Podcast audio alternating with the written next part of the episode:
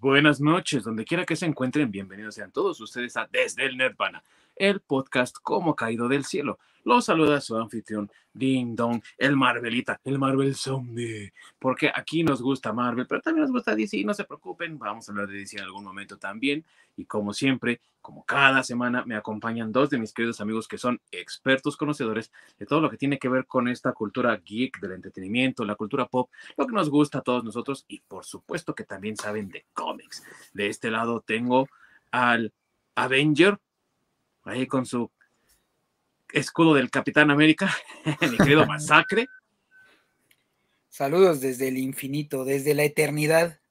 Ahí eh, observando al abismo de la eternidad, mi querido Masacre. Así es. Andas muy filósofo, amigo, ¿eh? no, pues la eternidad aparece en el tema que vamos a hablar ahorita, entonces desde ahí les hablamos. muy bien, mi querido amigo. Y allá escondido en Canadá, un mutante, ¿verdad? Mi queridísimo amigo Orc, bien mutado. No es Wolverine, amigos, pero ahí va, ya poco, ya poco a poco. Se acerca, me acerco, me acerco, me acerco, ahí la llevo. ahí va, ahí va. Poco a poco, pero ahí se va, se va tronando como el Wolverine. Mis queridos amigos, el día de hoy vamos a hablar de Marvel y vamos a inaugurar una nueva sección aquí en Desde el Nirvana que es sagas épicas del cómic en las que vamos a hablar de alguna historia, algún arco argumental que nosotros consideramos es importante tomar en cuenta, pero también que es importante leer, a lo mejor revisar y si no han leído, pues a lo mejor que le den una leída, que se echen ahí un, momento para poder eh, darle un vistazo, leerla, disfrutarla. Son historias que nosotros consideramos esenciales. Y en este caso, debido a su importancia, no solamente para el cómic en su momento, sino también hoy en día, para lo que es hoy, lo que conocemos como el MCU, pues hoy vamos a hablar nada más ni nada menos que de el guantelete del infinito. Así que sin más preámbulo, comenzamos.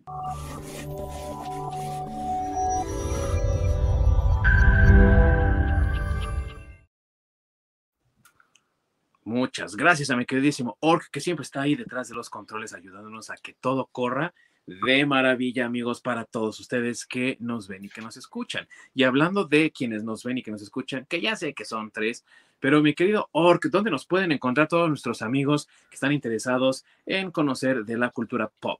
Ya saben, cada viernes tenemos nuestra transmisión por Twitch, y si no alcanzan a verla, pueden vernos en las repeticiones por YouTube. Eh, normalmente sale sábado, domingo aproximadamente. Y si pues, no tienen ganas de vernos, pues si nada más escucharnos, nos pueden encontrar por cualquier eh, plataforma de podcast, la que más les guste. Y entendemos, amigos, entendemos, estamos re feos. Así que bueno, el orca ahí está bien Adonis, ¿no? Pero nosotros dos no, así que entendemos si no nos quieren ver. Es por la nariz. ese perfil griego que tiene. Y bueno, amigos, para entrar un poco en contexto acerca del guantelete del infinito, simplemente comentarles que esta es una historia que fue inicialmente planeada por el escritor Jim Starlin y seguramente quienes son fans de DC ya reconocerán ese nombre y para los que no saben, o no tienen idea y quieren adentrarse en este mundo del cómic, ahí nada más para que sorprendan a sus amigos y no les hagan el feo, Jim Starlin fue el mismo responsable de una muerte en la familia. Sí, esa historia de Batman que mató a Robin, pero no a Dick Grayson, mató al segundo Robin, ¿verdad? A Jason Todd. Y precisamente tras las bajas ventas, tras el, ahora sí que todo el reclamo y eh, el el caos que se provocó a raíz de esa historia, James Starling, pues ya no tenía mucho trabajo en DC, ¿no? Como que decían, ah, no, no, no te preocupes, nosotros te hablamos, tú tranquilo, yo nervioso, tú aguanta, ahorita te hablamos. Y como no le hablaban, Marvel le dijo, hey, ¿qué tranza, chavo? Estamos planeando un nuevo evento con Thanos, que aparte fue tu creación allá en los lejanos años 70 para las páginas de Iron Man. Y como queremos ocupar al chavo, y realmente nadie después de que tú lo creaste y todo, lo ha usado como tú, pues queremos ver si tú estarías interesado.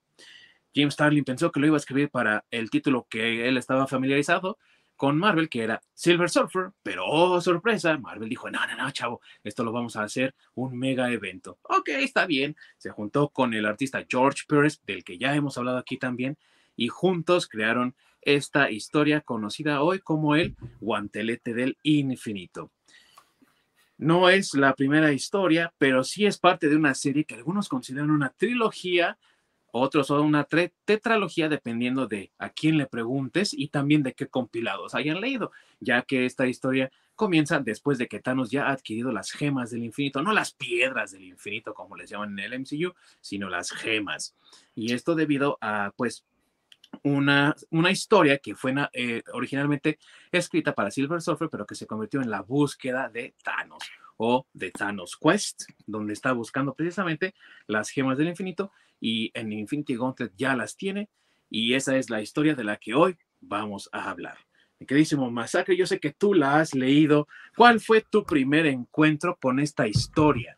¿Y qué te parece hoy, a tantos años, ya 29 años, de que por primera vez se publicó, mi hermano.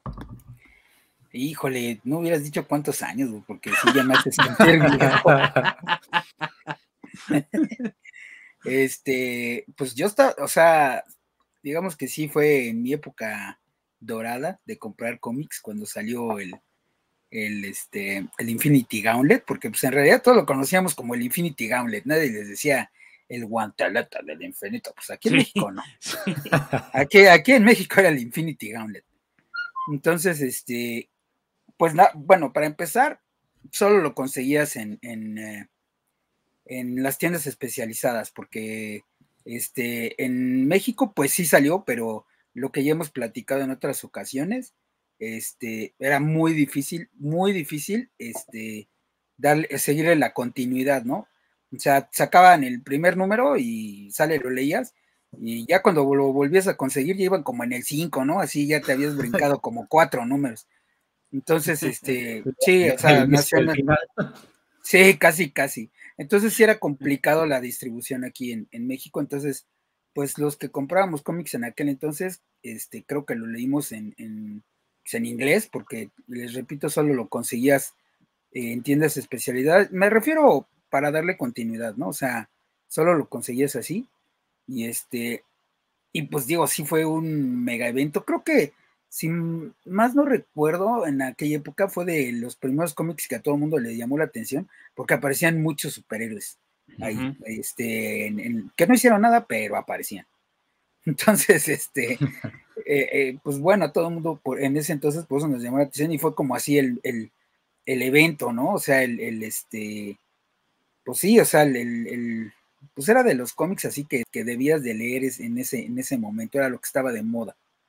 Digo, entre la cultura nerdosa como la nuestra, porque en realidad, pues digo, al, público en general pues, les valían tres hectáreas, ¿no? Pero entre, entre la gente que, que, comprábamos cómics, pues sí, sí, era como de esos, este, pues de esos magnos eventos, pues digo, no teníamos películas como ahora, entonces, este, pues, eh, digo, nos quedaba, no, ¿qué otra nos quedaba más que leer y leer y leer y leer? Sí, ya estaban todos ahí extasiados con, con Nirvana. Ah, no, ¿verdad? Con nosotros no era con Nirvana, ¿verdad? con el Kurt Cobain. sí, con el Kurt Cobain. ¿Y qué les importaban los cómics, changos? No, pues, pues, también les importaba Kurt Cobain, pero no, vamos, la gente no estaba familiarizada con, no sé, o sea, aquí los cómics en México, en aquellas épocas, acuérdense que pues todavía había fantomas, todavía conseguías el fantomas, el calimán y todo ese tipo de cómics que pues, también son buenos, pero ninguno de ellos tenía como pues este tipo de historias, ¿no? Una mega saga, como quien dice. Entonces, y además la gente los veía como, como pues para niños, en realidad. O sea, nadie los veía así como, como ahora, ¿no? Que ya hay adultos que compren. No, pues en, general era para niños. Y esta historia tiene lo que acaba de mencionar mi querido amigo, montones y montones de superhéroes. Inicialmente iba a tener a los Vengadores porque hablamos de Iron Man, ¿ok? Como uno de los Vengadores. Y resulta que Thanos fue inicialmente un, un villano que apareció en Iron Man, pero que después se convirtió como en un villano muy específico de los héroes cósmicos, ¿no? Hablando de Capitán Marvel. No, no, no, no, de Brie Larson, hermanos, no, no. no, no. del original, del que era hombre, güey. Que, tampoco fue hombre en la película, güey, porque fue Annette Bening, pero bueno. Y entonces, como se convirtió en un personaje cósmico, dijeron, bueno, pues vamos a utilizar a los Avengers, que también tienen por ahí alguno que otro personaje cósmico, ¿no? Tienen a Thor, por ejemplo, que era eh, su nueva su nueva forma, ¿no? Con este casco que tenía así como un visor aquí, muy padre diseño. Y cuando contratan a George Pérez, pues obviamente George Pérez ya llevaba un rato de no trabajar con Marvel y dijo, pues hay que meter a más personajes, ¿no? Digo, para que luzca mi regreso triunfal a Marvel, ¿no? Entonces, órale, cámara, y aventaron ahí hasta X-Men, ¿no? Está ahí Wolverine, está Cyclops, por ahí también andan participando, sale sale Spider-Man. El único siempre apestado, güey, que a nadie quiere es el Daredevil, güey. O sea, yo creo que no me sorprendería que hasta lo hayan así como que hecho snap y adiós, güey. bueno, pues mayores, güey, nunca sale el Daredevil. es igual que Hawkeye también. Ese, güey, sí, que, bueno, en, en, este caso Hawkeye sí aparece. Sí, bueno, bueno sí, desaparece. sí, desaparece, sí, más bien es lo que te iba a decir. Aparece y ¡pum! ¿no? De repente. sí, no sí, sí. güey, son los apestados siempre de, de los mega eventos, ¿no? Entonces, eh, contamos con un montón de personajes, ¿no? Y obviamente todos peleando por un objetivo común. Entonces, aquí la pregunta que seguramente muchos que no conocen la historia se hacen, bueno, ¿y, de qué trata la historia? Mi querido Orc, tú puedes comentarnos de qué se trata la historia de Infinity Gauntlet. Pues una chulada de historia. Básicamente es una novela. porque es una historia de amor.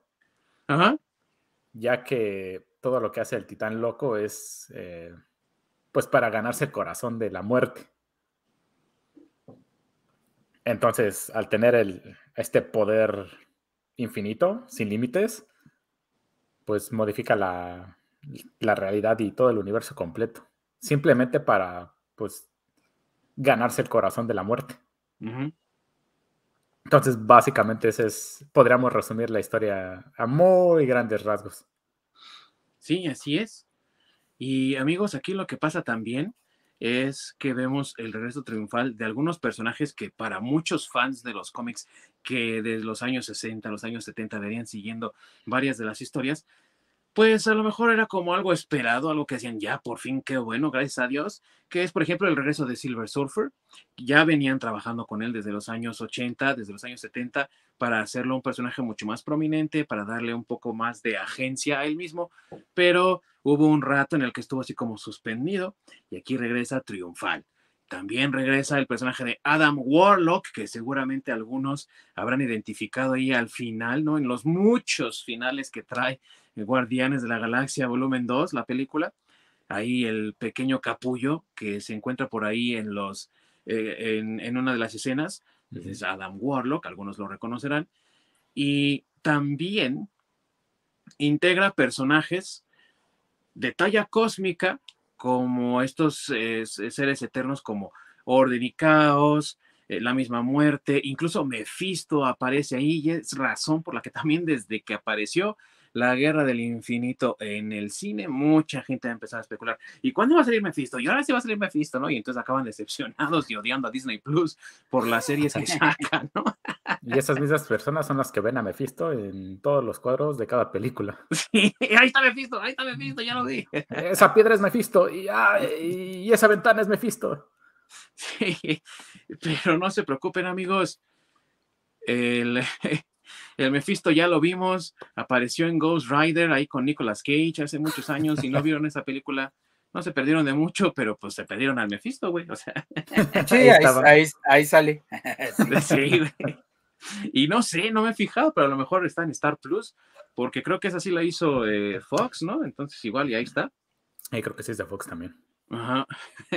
Así que ahí échense un vistazo a ver si la encuentran. Ahí van a ver a Mephisto, güey. Ya no estén fregando, ¿no? Ahí lo van a ver. y bueno, amigos, la importancia que tiene este cómic para la comunidad en aquel entonces fue también el regreso triunfante de Thanos, que estaba muerto, de hecho.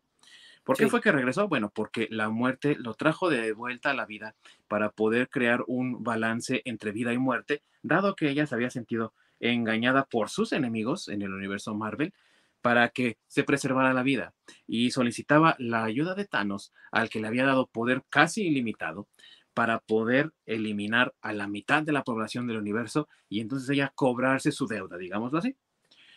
Pero Thanos, cuando estaba muerto, observó el abismo infinito de la eternidad precisamente y contempló que el poder utilizar las gemas del infinito le permitiría no solamente cubrir con esta labor que le había asignado la muerte, sino que lo haría un ser tan poderoso que estaría apenas así tantito de ser un dios.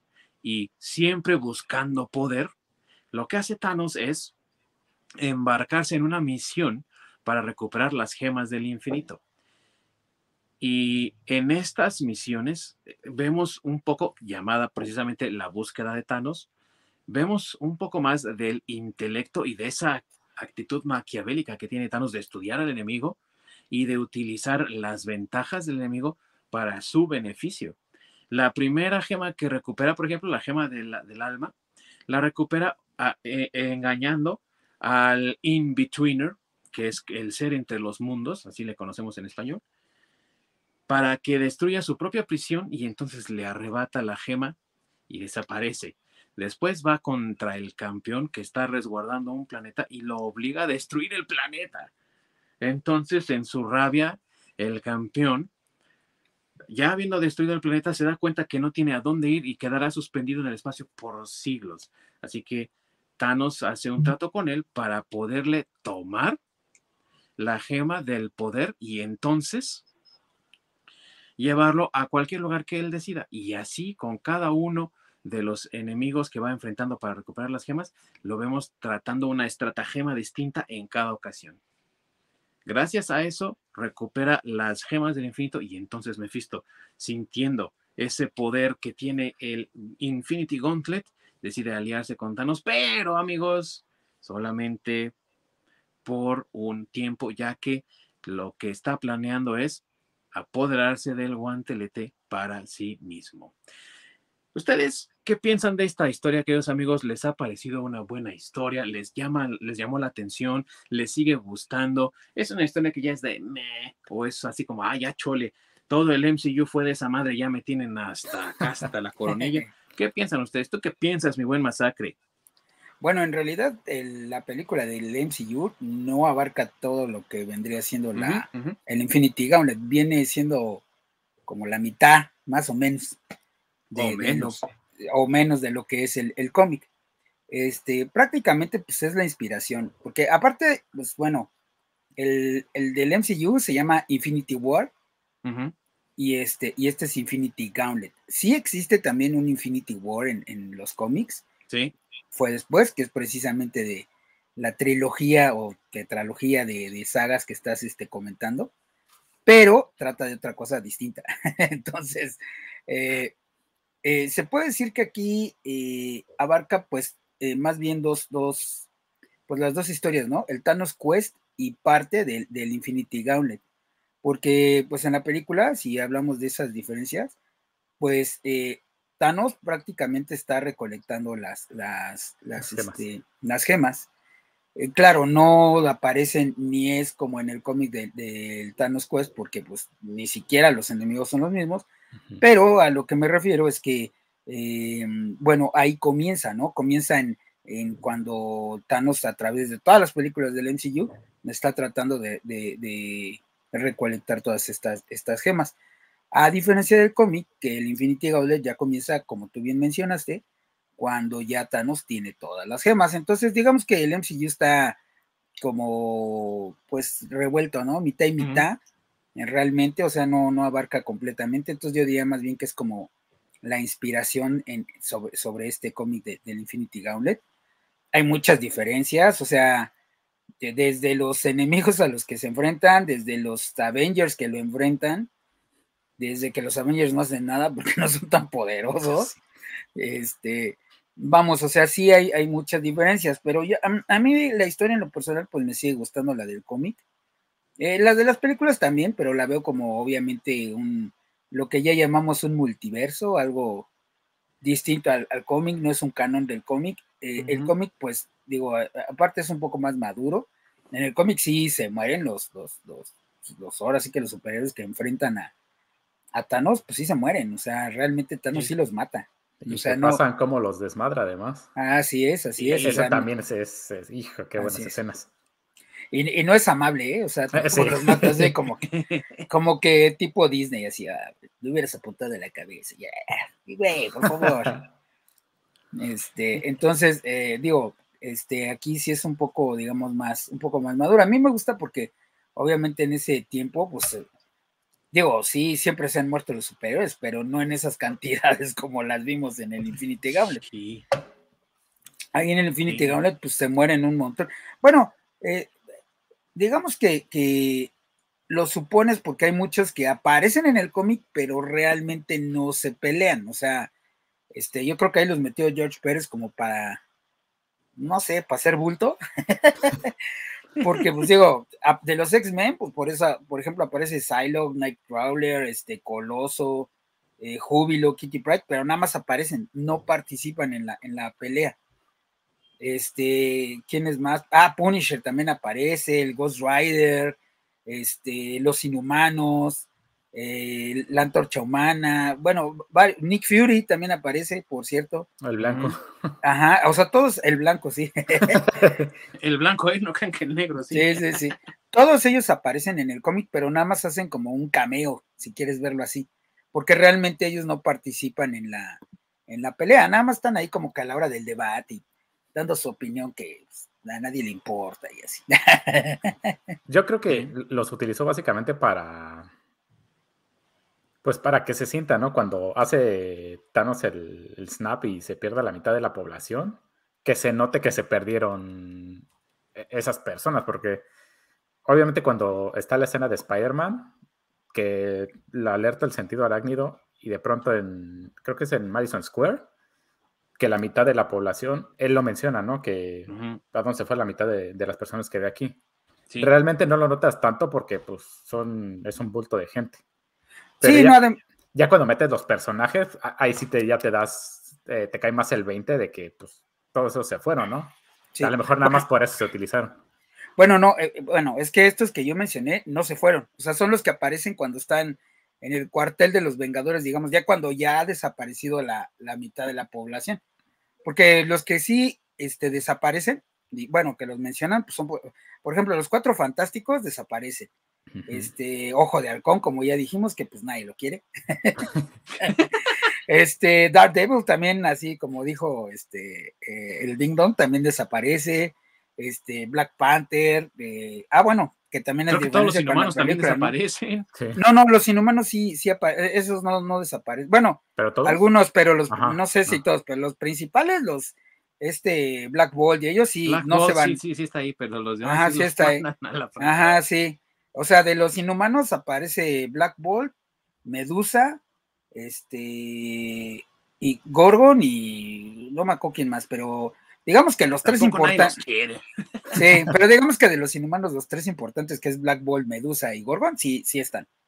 Pero no parti o sea, no, no pelean, nomás No. te digo, está- aparecen ahí haciendo este bultillo ahí, dando su opinión, bueno, menos Black Bolt porque ya Ahí mola. desaparece Mary Jane también, güey, por cierto. Sí, Ah, sí, también desaparece Mary Jane. No, Mary Sí, Jane no. ¿sí? Ah, sí. Sí. sí, porque Spider-Man, que cuando le cae el 20 dice que, que desaparecieron estas personas, luego luego se lanza Ah, a sí, ver dónde tiene- está Mary Jane y sí, Sí, Mary Jane desaparece, sí. Sí, sí, tienes razón, también tienes razón. Este Wasp también desaparece, por cierto. Sí, también. Este Hércules. Bueno, es que son. este, eh, ah, bueno, Quicksilver también desaparece porque también la bruja escarlata también dice así como que va a vengar a, a Quicksilver, Sí, no, que y en- hay una hoja donde eh, este, como que están buscando el registro de qué superhéroes han desaparecido y sí aparece la foto de, de Quicksilver. Sí, aparecen así, como que según es la pantalla de la computadora, así, Ajá. y aparecen todos Sí. ahí. Ajá, Sí, la base de datos de los Avengers. Le está revisando es. el Capitán América y ahí le está diciendo quiénes desaparecieron. Así es, así es. Este Dagger, Dagger también desaparece, No, y Dagger. digo, la, la menciono porque este Cloud sí, sí, sí, sí pelea en la, en la, en la batalla también se lo friega, ¿no? Bien gacho, pero, pero participa porque Dagger este desaparece. Ajá, sí. Sí, de Entonces- hecho, te, te pasan la parte donde él se deprime, ¿no? El- como ella desapareció, pues ya no le queda nada. Sí, así es. No, y pobre güey, ¿sabes? Porque este, esta, esta historia salió y dos años después, no, tres años después, el Maximum Carnage, güey, y también que matan a Dagger y otra vez se deprime el güey, no sé. nomás no puede el cabrón, ¿no? No, no, no agarra un respiro. Apenas Bueno, es que- está otra vez adaptando y ya se la quitan otra vez. Bueno, es que la neta también pinche Dagger es un pinche. Sí. Bueno, ya, cada quien, pinche personaje, güey. Yo no sé a quién se le ocurrió, güey. Sí, pero pobre, pobre Clow, güey, la neta. Sí. Sí, sí, bueno, sí, Cloak, Cloak también es medio chafa, ¿no? Si lo piensas, así Sí, como que el pinche poder así es hacer este, que hoyos intradimensionales y ya, güey, así, ya, tan, tan, ese es su poder. Sí, sí, sí, pobre güey, tantito sí.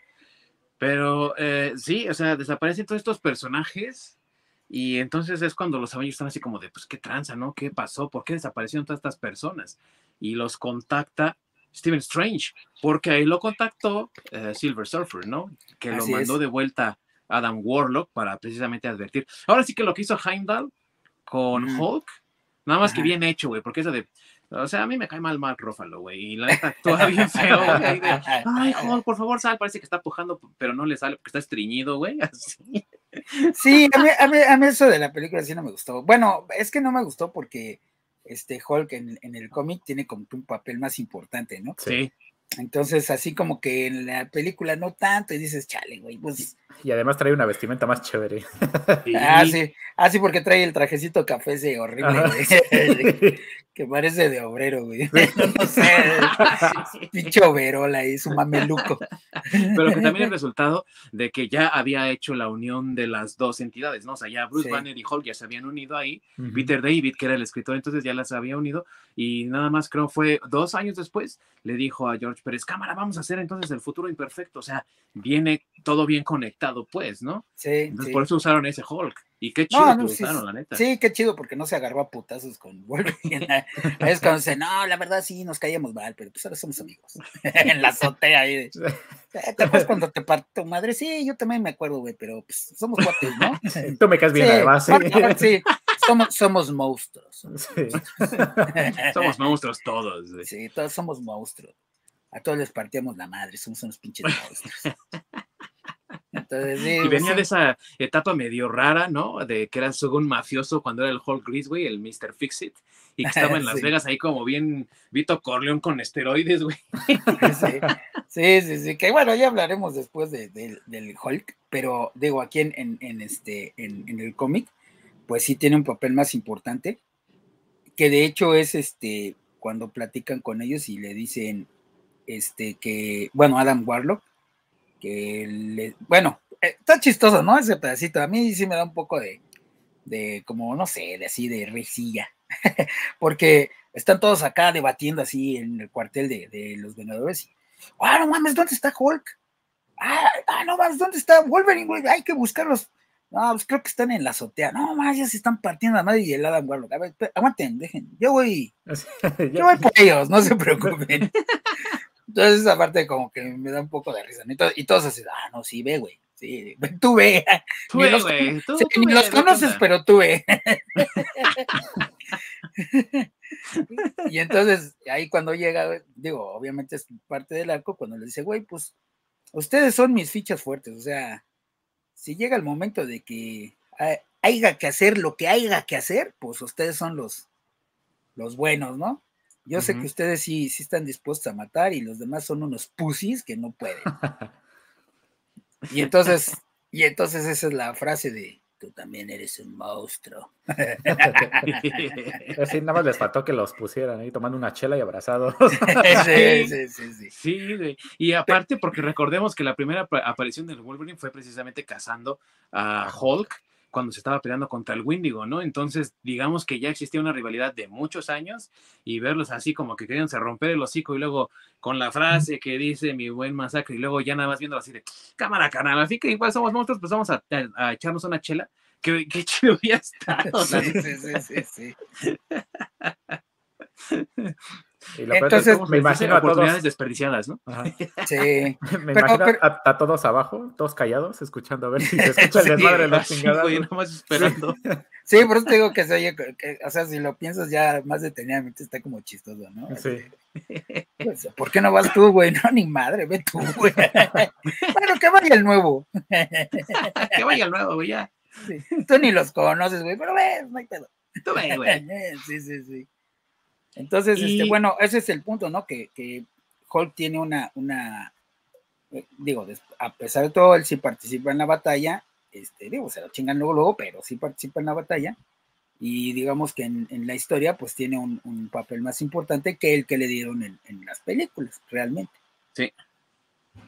Y que también el cómic es un cómic, es una serie limitada, ¿no? De seis números pero como dos, tres es el ir creciendo la historia, ¿no? Va de poco a poco, va creciendo, va aumentando, va aumentando. O sea, los buenos moquetazos no se van dando, sino que hasta como por el tercer, cuarto número de la serie.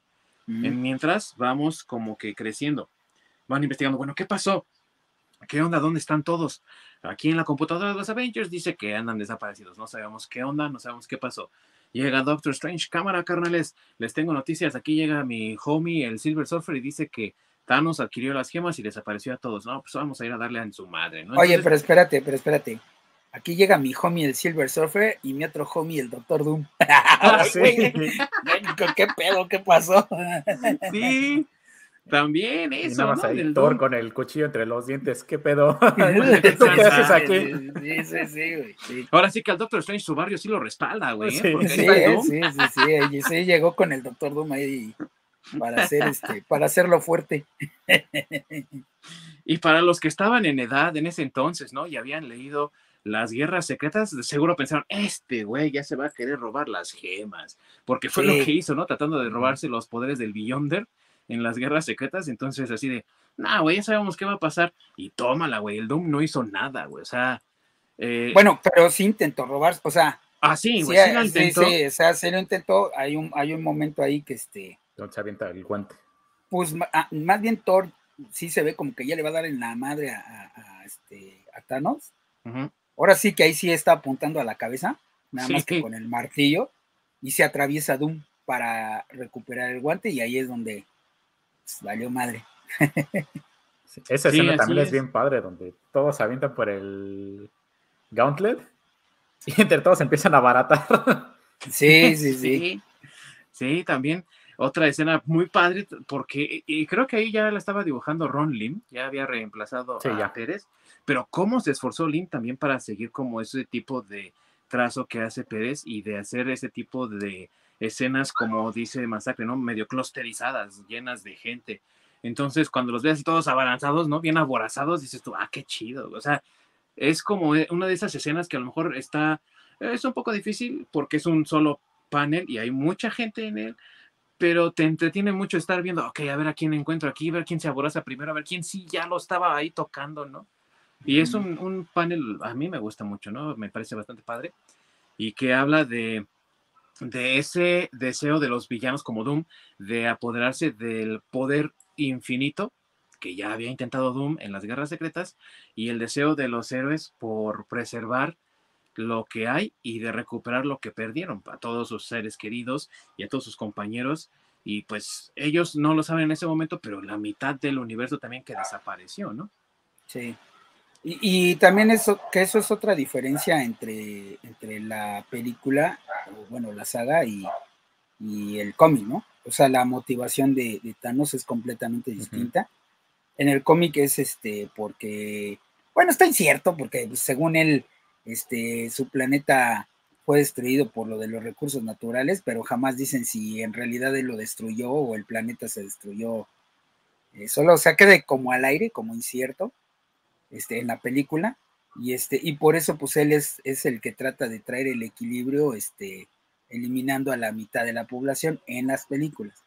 Sin embargo, en el cómic, pues lo hace porque está enamorado de la muerte y piensa que de esa forma se va a ganar también este, sus favores, haciendo lo que la, muerte le había encomendado, porque también recordemos que al principio, este, Thanos está enamorado de ella cuando empieza todo el, todo el show, está enamorado de ella y ella, la muerte no lo pela, Y él en su lógica dice, ah, pues sí, es que no me pela porque pues sí me hizo un encarguito y no le he cumplido, pero mira, adiós a todos. Y luego Mephisto es el que le anda ahí soplando a la oreja. No, pues tienes que mostrarle la valentía, tienes que hacer esto y tienes que hacer esto otro para, para, ganarte su corazón. Pensé que ibas a decir soplando la nuca. casi, casi. y de hecho el Mephisto, güey, o sea, tramposillo, tramposillo, ¿no? Porque sí le dijo en algún momento, no, güey, es que no te quiere la muerte porque pues, la, neta estás muy poderoso, güey. O sea, tú ya siendo un dios, pues ya estás por encima de ella y pues eso no le late a ella. Bájale tantito, güey, no ocupes todo tu poder. Y casi le quitan el guantelete al Thanos por, pues, por seguir los consejos del Mephisto, ¿no? Sin saber que lo que quería el cabrón era robarse el guantelete para él, ¿no? Y por eso dijo, bájale, bájale, ¿no? sí, pero se da cuenta cuando se lo va a robar, sí, cuando ya le va a quedar, ah, no, ¿qué, qué, qué hubo, qué hubo? ¿Qué, tranza, ¿Qué pasó? sí, como dice don Ramón, ¿no? ¿Qué pasó? ¿Qué pasó? vamos ahí, vamos ahí. Los estatequitos que lo acomodan, ¿no? De que no, se agarra y es cachetado así, ¡pah! Y desmadra el que, ah, que, le da, lo desmadra.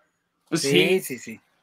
Bueno, es que para ese momento sí es demasiado poderoso. O sea, de hecho, por eso yo me puse mi camisa del Capitán América, porque cuando desmadra a los, a los superhéroes, este, o sea, ya se echa todo y el último que queda en pie es el Capitán América.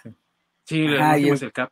Y el Cap, sin inmutarse, ahí viene el chingadazo, lo distrae. Y ya que se voltean a las. y también. Sí, ya, ya lo mata de un chip. Pues el Capi es. Lo, peor es que lo que me da risa es de que. Humano con fuerza aumentada, pero es un humano. Sí, lo que me da risa es de que no, no le da un chingados como tres es un Sí. Y lo mata. Bueno, primero, Le, primero, le, rompe el escudo. O sea, lo, lo, que me gusta a mí de eso es que, este, bueno, también ahí está la frase del capitán que le dice este, a Thanos que mientras está un soldado parado, este, que él no puede reclamar la, que él no puede reclamar la victoria. todavía hay Siempre hay esperanza. Y qué frase, o sea, es una chingonería del cómic, la neta, y es una parte muy fregona que habla del carácter del Capitán América de principio a fin. O sea, es la definición del Capitán América para los que nunca han leído un mendigo cómic del personaje en su vida. Con leer esa frase dices tú, güey, o sea, este cabrón es un héroe, pero donde lo quieras ver, ¿no? O sea, es definitivamente lo que define a un héroe.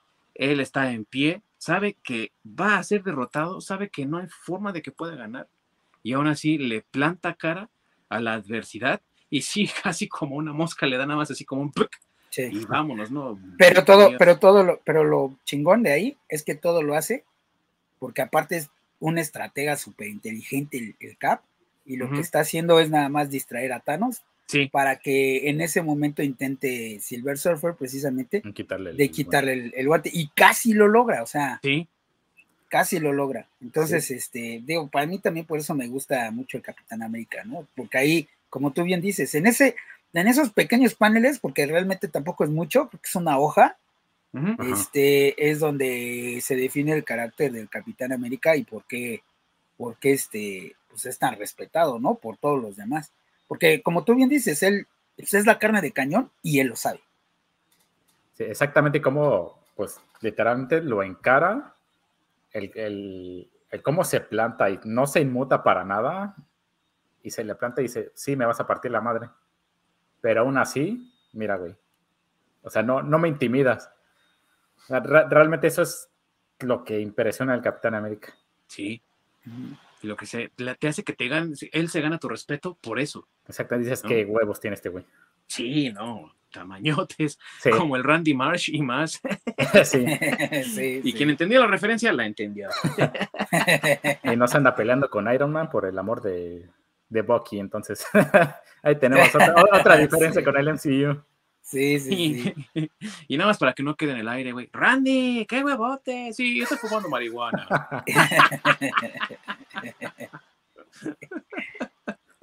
y bueno, amigos, ya que estamos hablando de eso también, hay muertes de veras que son truculentas, o sea, muertes, como ya lo dijeron, ¿no? Muy, muy horribles, hasta gráficas, vamos a ser sinceros, ¿no? Está bastante gráfico el cómic en ese sentido. ¿Cuál fue la muerte más impactante para ustedes? Para ti, mi querido Orc, ¿cuál fue la, muerte que dijiste? Ay, no mames, esto está loco. ¿eh? Es que está, está difícil porque sí hay bastantes. Una que me viene ahorita rápido a la cabeza es este. La de Iron Man, donde le arrancan la cabeza, Sí, que es la, la, pues, la novia que crea este Thanos, Sí. que de pronto aparece en el panel con la cabeza de Iron Man, todavía con la sangre cayendo, y le dice, ella cabe con el hombre de metal, sí, no mames. Sí, sí está bien loca esa. También Sí. pensé en esa. Sí, O este, La de Cyclops, la de Cyclops también está desesperante, ¿no? No, la de Cyclops es la que más. Esa es la que, la que yo iba a decir, por ejemplo, güey. No mames, cuando le, le encierra la cabeza en ese cubo y. No, güey. Sí, sí, lo ahoga, güey. sí, Sí, lo ahoga. Sí, o sea, lo ahoga. la, como la más desesperante a mí se me hace esa. sí, sí, sí. O Wolverine, que lo, le convierte el adamantium en, creo que es esponja o hule. Así, termina todo Sí, lo aplasta. pocas aplasta. palabras. Así como trapo enrollado, así termina Wolverine. Sí, sí. Sí, güey. O, o la de, también la de Namor y She- She-Hulk, que les pone ahí, no sé, un como hongo, no sé qué madre.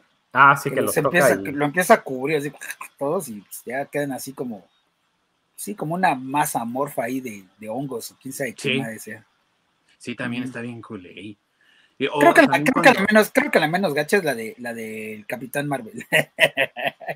Bueno, la, del- la del capitán, y sabes que también a mí no me parece tan, tan gacha, güey. La de, la de Thor, porque pues lo vuelve cristal, güey.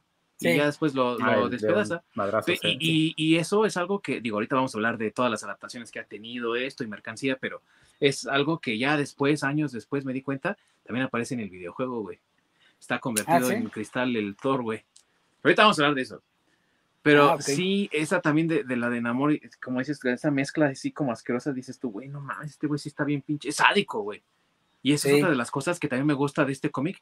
Nos presenta a un Thanos que es como, como antihéroe, pues, o sea, eh, es un ser muy introspectivo en tanto que intenta razonar el poder e intenta comprenderlo para poderlo emplear y obviamente la forma en la que lo quiere usar no es la más adecuada en el cómic.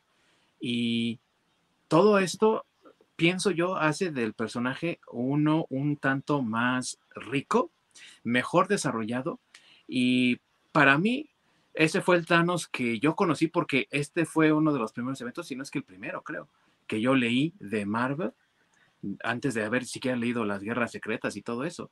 Entonces, para mí, el Thanos que a lo mejor muchos conocieron en los 70s, que algunos estaban familiarizados en los 80s, pues para mí ese güey no existe. Para mí Thanos siempre ha sido este güey, ¿no?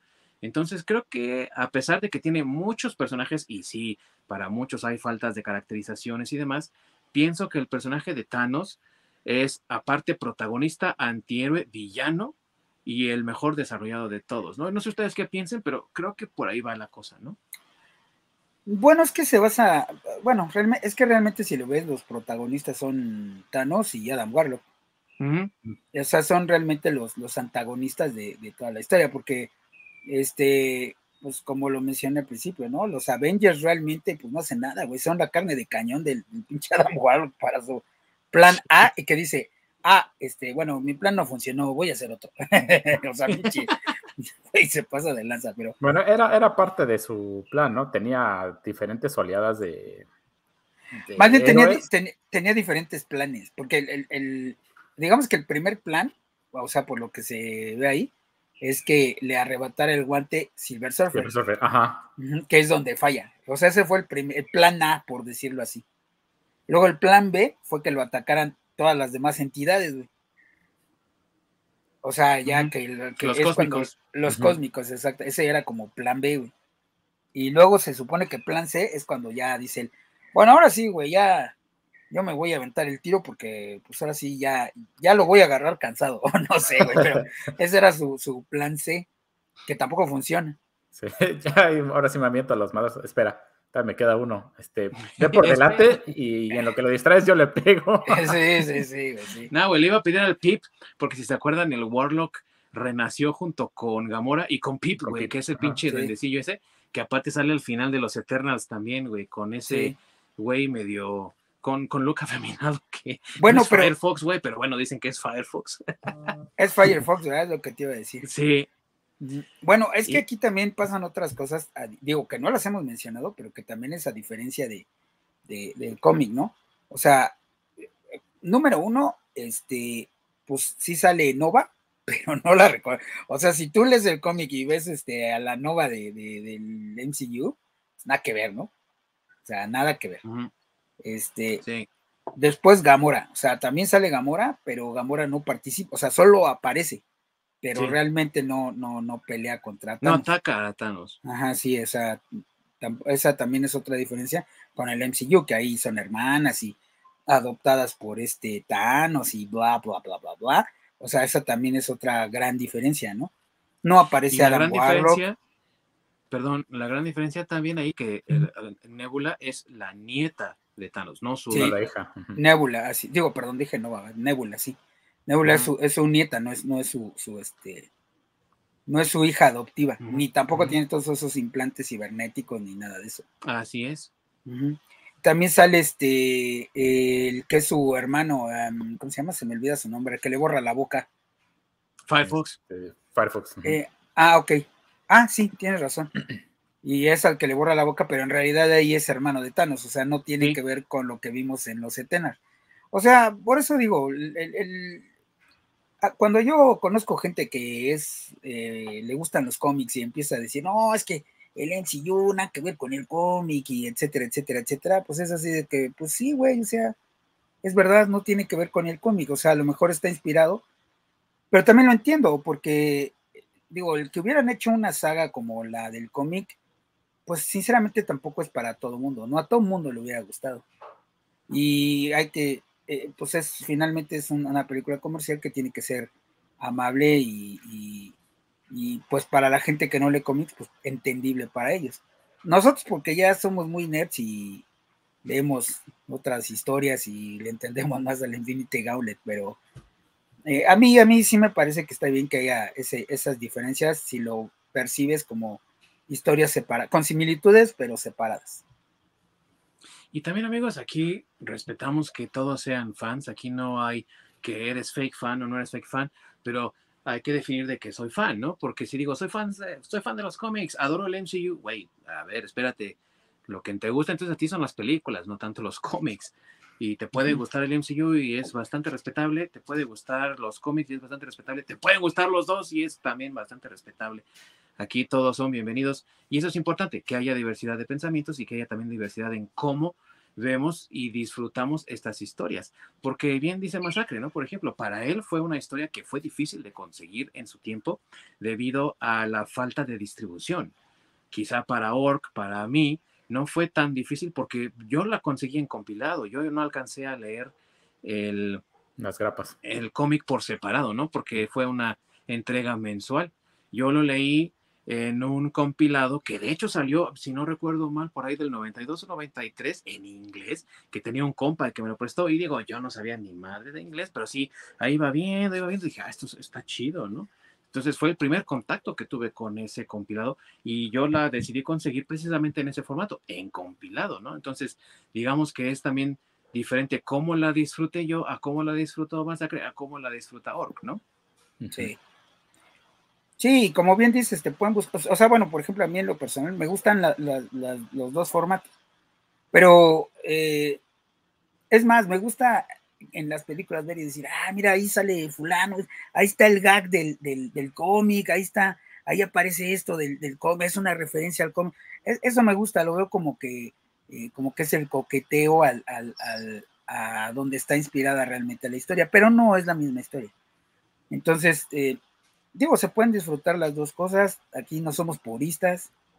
Qué bueno que haya gente que le guste este nada más el, el MCU y hay gente que nada más le gusten los cómics, pues está bien, y que a lo que nos gustan los dos también está bien. Sí, así es. Yo sí soy semipurista. no, no por completo, pero sí.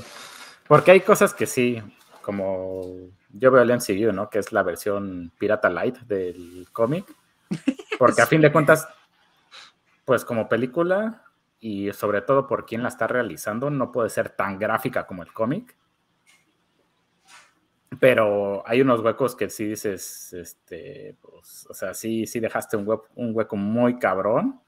Y luego, este, haces justificaciones muy piteras, que sí está como, que, eh, ok. Como por ejemplo en, la película de Eternas, de las primeras escenas que te aparecen. Eh, bueno, o sea que es Eternas, es una chingadera, güey. Es, la, justificación, ¿no? De por qué no se metieron en este. En el pedo con Thanos. porque dice que son, este, ellos no intervienen en pleitos o en este, este tipo de cosas de los humanos. Pero pues Thanos fue a escala universal. Universo, ¿no? Pues, Entonces, son ese tipo de que dices justificaciones que dices. Pues sí, pero hay que entender que cuando se hicieron este el MCU, pues no pensaban en hacer Eterno, o sea, eso lo escogieron ya hasta después. Exactamente, ¿no? Y sobre todo porque pues das un das un background de un personaje y después ya no lo respetas, como que lo empiezas a manipular como que para que medio encaje a huevo. Sí. Entonces, por ejemplo, si, sobre todo los que ven las películas que no son fans como tal, sino eh, como el fan average, digamos que realmente no nota ese tipo de cosas. Pero, por ejemplo, nosotros que, que tomamos como ciertos detalles que, pues, como que te suena extraño, y empiezas a relacionar, ya ni siquiera con el cómic, ¿no? Sino con las mismas películas. Si es como que este, me estás diciendo en una, una cosa y en otra me estás diciendo otra. es, es, lo que realmente a mí me, como que me saca de onda. Porque pues no tienen ese tipo de, pues, de coherencia ni ellos mismos, ¿no? Y es, y es una historia que ellos desarrollaron. Y por ejemplo, si Eternal salió después de, y se creó mucho después de, hacer esta de, saga de Infinity War, pues por lo menos ahí te, te proteges, ¿no? Y, sabes que no metas esa parte de, bueno, no intervenimos porque no intervenimos en cosas de humanos, cuando es algo que va más allá y sí los afecta, porque a fin de cuentas eh, eso destruyó la mitad de la población de la vida del universo entero entonces, aparentemente, por suerte, ninguno de ellos se, la peló, porque incluso los Celestials también se pudo haber tronado a algunos de ellos con el chasquido. Entonces, mm, hay cosas como que no tienen mucha, mucho sentido. Sí, pero yo estoy de acuerdo, pero más bien sabes yo dónde ve el problema en, y bueno, no sé si ustedes estén de acuerdo, en la selección de personajes o de superhéroes que quieren meter para la segunda fase del MCU. O sea, pudieron haber, eh, eh, mira, entiendo la parte comercial de que, pues, no esperaban el éxito que tenía, que ahora quieren, este, expandirlos y ya tienen fases y ya vio Disney que pues sí es negocio y bla, bla, bla. Pero, este, creo que, no sé quién está encargado de escoger a, a los superhéroes para esta segunda fase, pero, o sea, sinceramente, Eternals, ni en los cómics son populares. No sé por qué los agarraron, pero ni en los cómics son populares. Este, Shang-Chi, pues menos, güey. ¿Quién? O sea.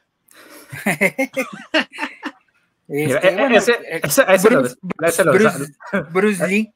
A ese lo desapareció Thanos y nadie se dio cuenta siquiera. Sí, sí, sí, es más, ni siquiera estaba en la base de datos de los Pero lo que me refiero. Ni en su familia se dieron cuenta. Sí, no. Pero lo que me refiero es eso, o sea, escogen no sé por qué los escogen así, O sea, tienen N cantidad de, superhéroes que son más populares y que podrían meterlos en, este, o hacer una buena película sin necesidad de hacer justificaciones piteras, como tú dices, este, porque simplemente dices, bueno, pues ese güey se desvaneció y por eso no peleó, güey, pero pues no sé, güey, o sea, podrían haber metido a, bueno, así, al mismo Silver Surfer. ¿Sabes qué? El Silver Surfer se desvaneció, pues no peleó ya sale una película en solitario al Silver Surfer o, no sé, vamos, otro, es que hay N cantidad de, superhéroes que pueden escoger y creo que escogen, ahí sí más bien yo creo que escogen a los más piteros, y por eso luego ya tienen, se meten en camisa de once varas, güey, tratando de sacar ese tipo de justificaciones. Pero creo que el problema está en la selección de, los superhéroes que, que, están queriendo meter para la siguiente fase del MCU. Es que se me hace que quisieron hacer lo mismo que les funcionó con Guardianes de la Galaxia, que realmente tampoco eran como súper populares. Entonces pegó Guardianes de la Galaxia y dijo, bueno, ¿qué tal si empezamos a sacar este tipo de personajes del rango C? O sea, ya ni siquiera B, sino del C, que nadie, casi, casi que nadie conoce. Y si son un hit, pues hacemos este, los monetizamos. Entonces, eh, pues empezamos a hacer más películas y empezamos a meter. Y ya después nos guardamos a los personajes que clasificaríamos como A o B, digamos como, como carta fuerte, porque a fin de cuentas esos personajes que son muy conocidos van a pegarse como sea, porque pues, el fandom va a hacer ruido de que van a aparecer y eso va a llamar a más personas. Con el simple hecho de, de que como nosotros, ¿no? Que conocemos a, a muchos personajes, sobre todo esos populares, que, no sé, aparece Silver Surfer, ¿no? En, un cameo o algo así. Entonces te emocionas y por redes sociales empieza a explotar, ¿no? De que todo el mundo ve a Silver Surfer, entonces Marvel va a decir, ok, ya creé la expectativa de Silver Surfer que llamó mucho la atención. Ahí es, un personaje seguro que voy a hacer película, voy a hacer serie, voy a hacer algo y me va a funcionar. Pero entonces vamos a sacar a Shang-Chi a ver cómo le va porque capaz que pues es un hit como Guardianes de la Galaxia, pero entonces ahí ya tengo un extra. Es que creo que están perdidos, amigo, porque mira, Marvel siempre ha tenido fama, toda la vida, toda la vida ha tenido fama de siempre lanzar algo a ver qué se pega a la pared, siempre. Pero, por ejemplo, cuando salió este cómic de, de Infinity Gauntlet, si tú te das cuenta, estaban ahí Cyclops y Wolverine que venían de esa revitalización que le dio Jim Lee a los X-Men. Entonces, venían muy populares, venían así como con toda la fuerza. También hubo una revitalización de Thor, porque hubo este cambio de Thor, ¿no? Ya no era eh, el doctor Donald Blake, sino ahora era Eric Masters, ¿no? Entonces venía este nuevo Thor, venía un nuevo Hulk. Entonces vas agarrando a esos personajes como que están haciendo ruido que están siendo populares y que sus títulos se están vendiendo y los metes en esta mega historia, que aparte fue uno de esos eventos de verano cuando no eran tan populares los eventos de verano en los cómics. Ahora tenemos uno cada año, ¿no? Pero entonces no eran tan comunes. Y entonces los metes en este mega evento y todavía explotas más su popularidad. Y en el caso de las películas ah, ocurre algo más o menos similar, pero lo que hacen ellos es confundir mucho de dónde viene su éxito, porque lo que quieren hacer con Shang-Chi es repetir la fórmula de Iron Man. Realmente para los normales Iron Man, qué chingados, o sea, para nosotros como fans sabemos quién es Iron Man. ¿No? Y sabíamos en ese entonces, cuando se anunció la película, dije, ah, qué chido, güey, va a salir Iron Man, ¿no? Y mucha gente que no sabía de cómics, ¿qué, güey? ¿Eso qué es? ¿No? ¿Quién es? ¿O qué madres? ¿No? Es una canción de Iron, de, de Black Sabbath, ¿no? No, güey, no mames, ¿no? Entonces, ese tipo de cosas las tratan de repetir, pero las repiten mal. ¿Por qué tuvo éxito Iron Man? Porque era una buena historia. Y porque realmente Robert Downey Jr. prácticamente nació para ese personaje, igual que Hugh Jackman nació para ser Wolverine, güey. Entonces, están olvidando ese tipo de cosas. Lo que hacía exitosas a estas películas no era que fuera un personaje desconocido, sino que había una historia interesante detrás que contar. Lo mismo con Guardians of the Galaxy. ¿Por qué fue eh, exitosa Guardians of the Galaxy? Porque había una historia interesante que contar, pero también porque, siendo sinceros, James Gunn sí sabe escribir personajes carismáticos, aunque sean estúpidos, güey. A mí eso del baile que salvó el universo se me hace la pendejada más grande del mundo, pero funciona. Pero es entretenido, sí. Porque es entretenido, güey. Sí. Entonces, esa es la realidad. y hay otra cosa, o sea, finalmente las películas son eso, es entretenimiento. O sea, quien está esperando un, no sé, es que, bueno, eso me pasa con mi hermano, güey. Digo, güey, o sea, vas a ver este un, cómic si quieres reflejado en la tele, bueno, no esperes una pinche película de Oscar porque pues, no está hecha para eso. O sea, para eso, pues no sé, ve a ver cine de vete a la cineteca o algo así, güey. Y ahí ves todo el cine de arte que quieras, pero realmente estas películas son para entretener y, y el target es pues entretener a la mayor, a la mayor parte de la población posible, que estaban más dirigidas a los niños, pues sí, pero también le dan como sus toquecitos. O sea, vamos, eh, también hay que eh, ver esa parte, o sea, no, no puedes exigir algo, este, pues que es, es, es masivo, o sea, es un, mira, la diferencia es que un cómic tú ya lo conoces, a lo mejor tú vas porque eres fan de Capitán América, porque es un mega evento, porque por algo, o sea, pero ya traes como un background de, de, qué es lo que vas a ver y ya conoces a los personajes. Y hasta qué esperar. Y hasta qué esperar, exactamente.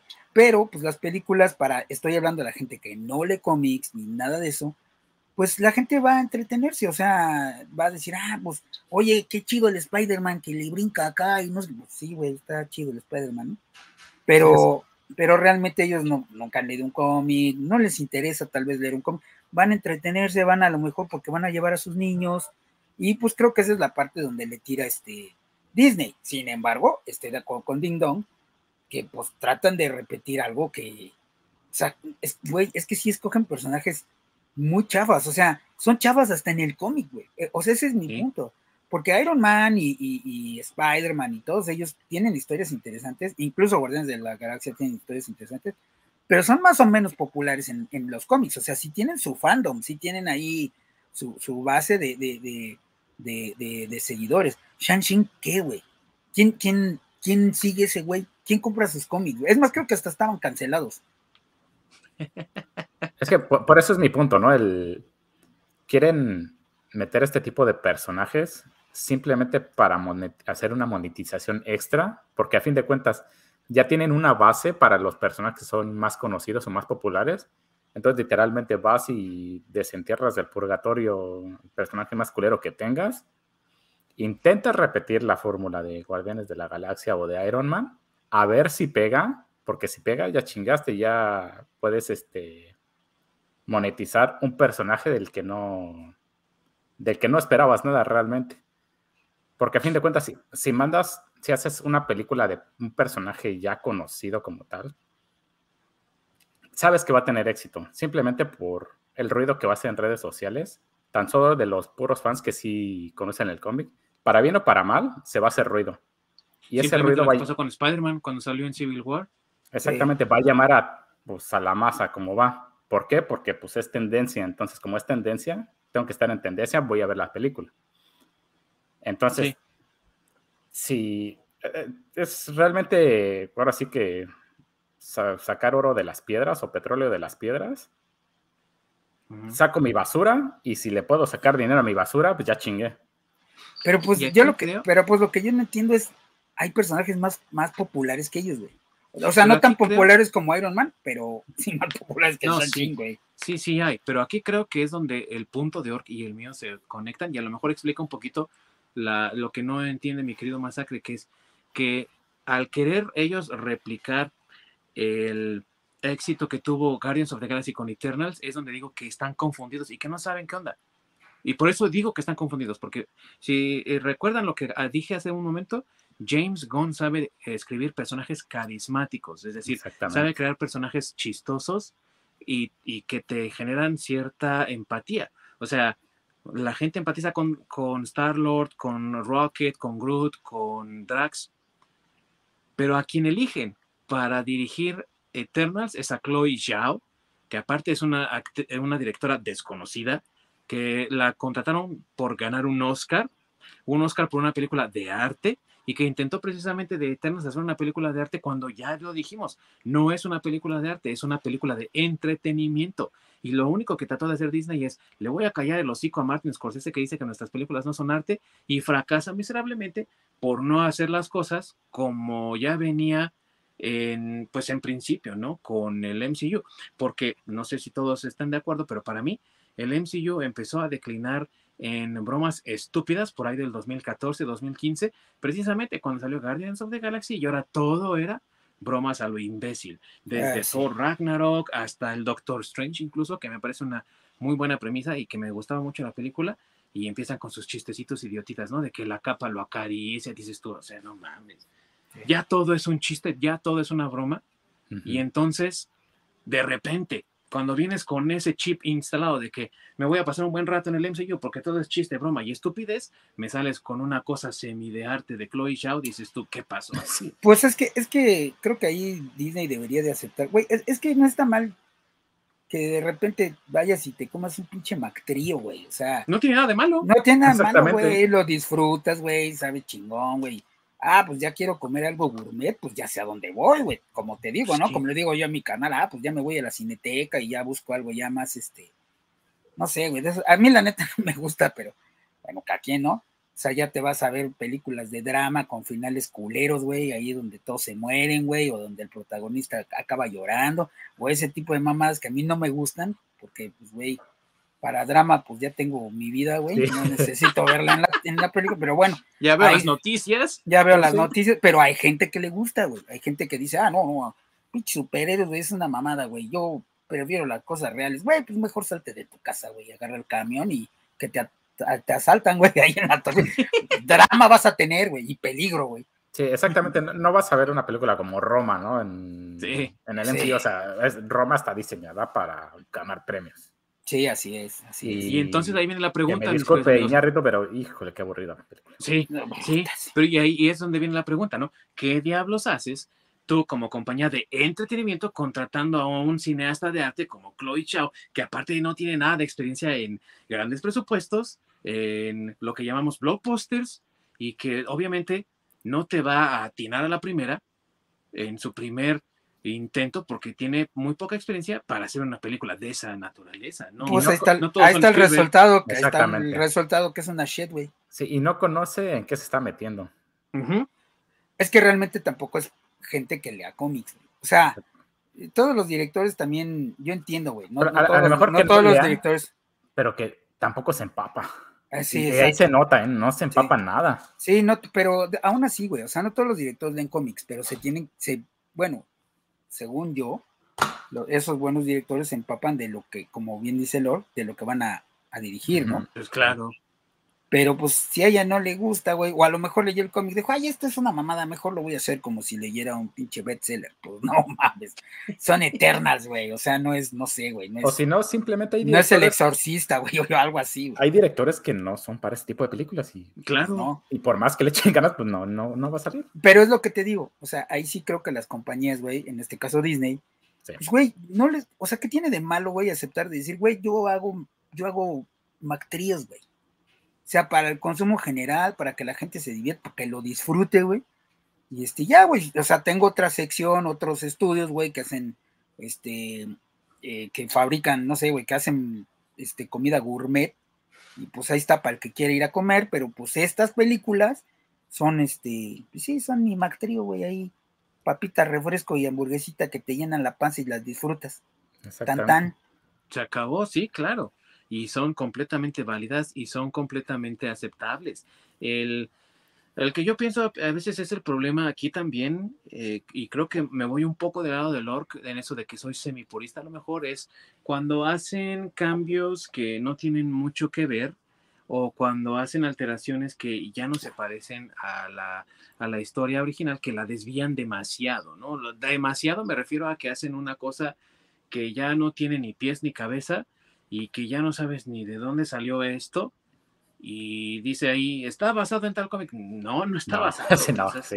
Es como fanfiction, ¿no? utiliza los personajes, sí, pero hasta ahí. Y ya, ¿no? Y, quién sabe, porque ya ves que los pelirrojos están prohibidos, güey. sí, está bien. no, no, bueno, en ese sentido yo sí estoy de acuerdo con ustedes, o sea, que ya cuando mira, es, como ahorita, estamos hablando de que el Infinity, bueno, más bien el Infinity eh, War de, las películas, eh, sí yo lo veo como una inspiración del Infinity Gauntlet y del, y del, este, y del, y del, Thanos Quest. O sea, sí lo veo como una inspiración, no como basado en. O sea, una cosa es que te digan, ah, bueno, a mí me inspiró porque pues, la, la historia está muy chida, así de unas gemas, etcétera, etcétera pero pues no mames, no voy a presentar para que un niño vea, güey, cómo chingado se ahoga Cíclope, güey, o cómo le, arranca, la cabeza. no, pues sí, güey, no. Pues no, no, o sea, sí, eso, eh, por eso te digo, esa parte sí, sí me queda clara.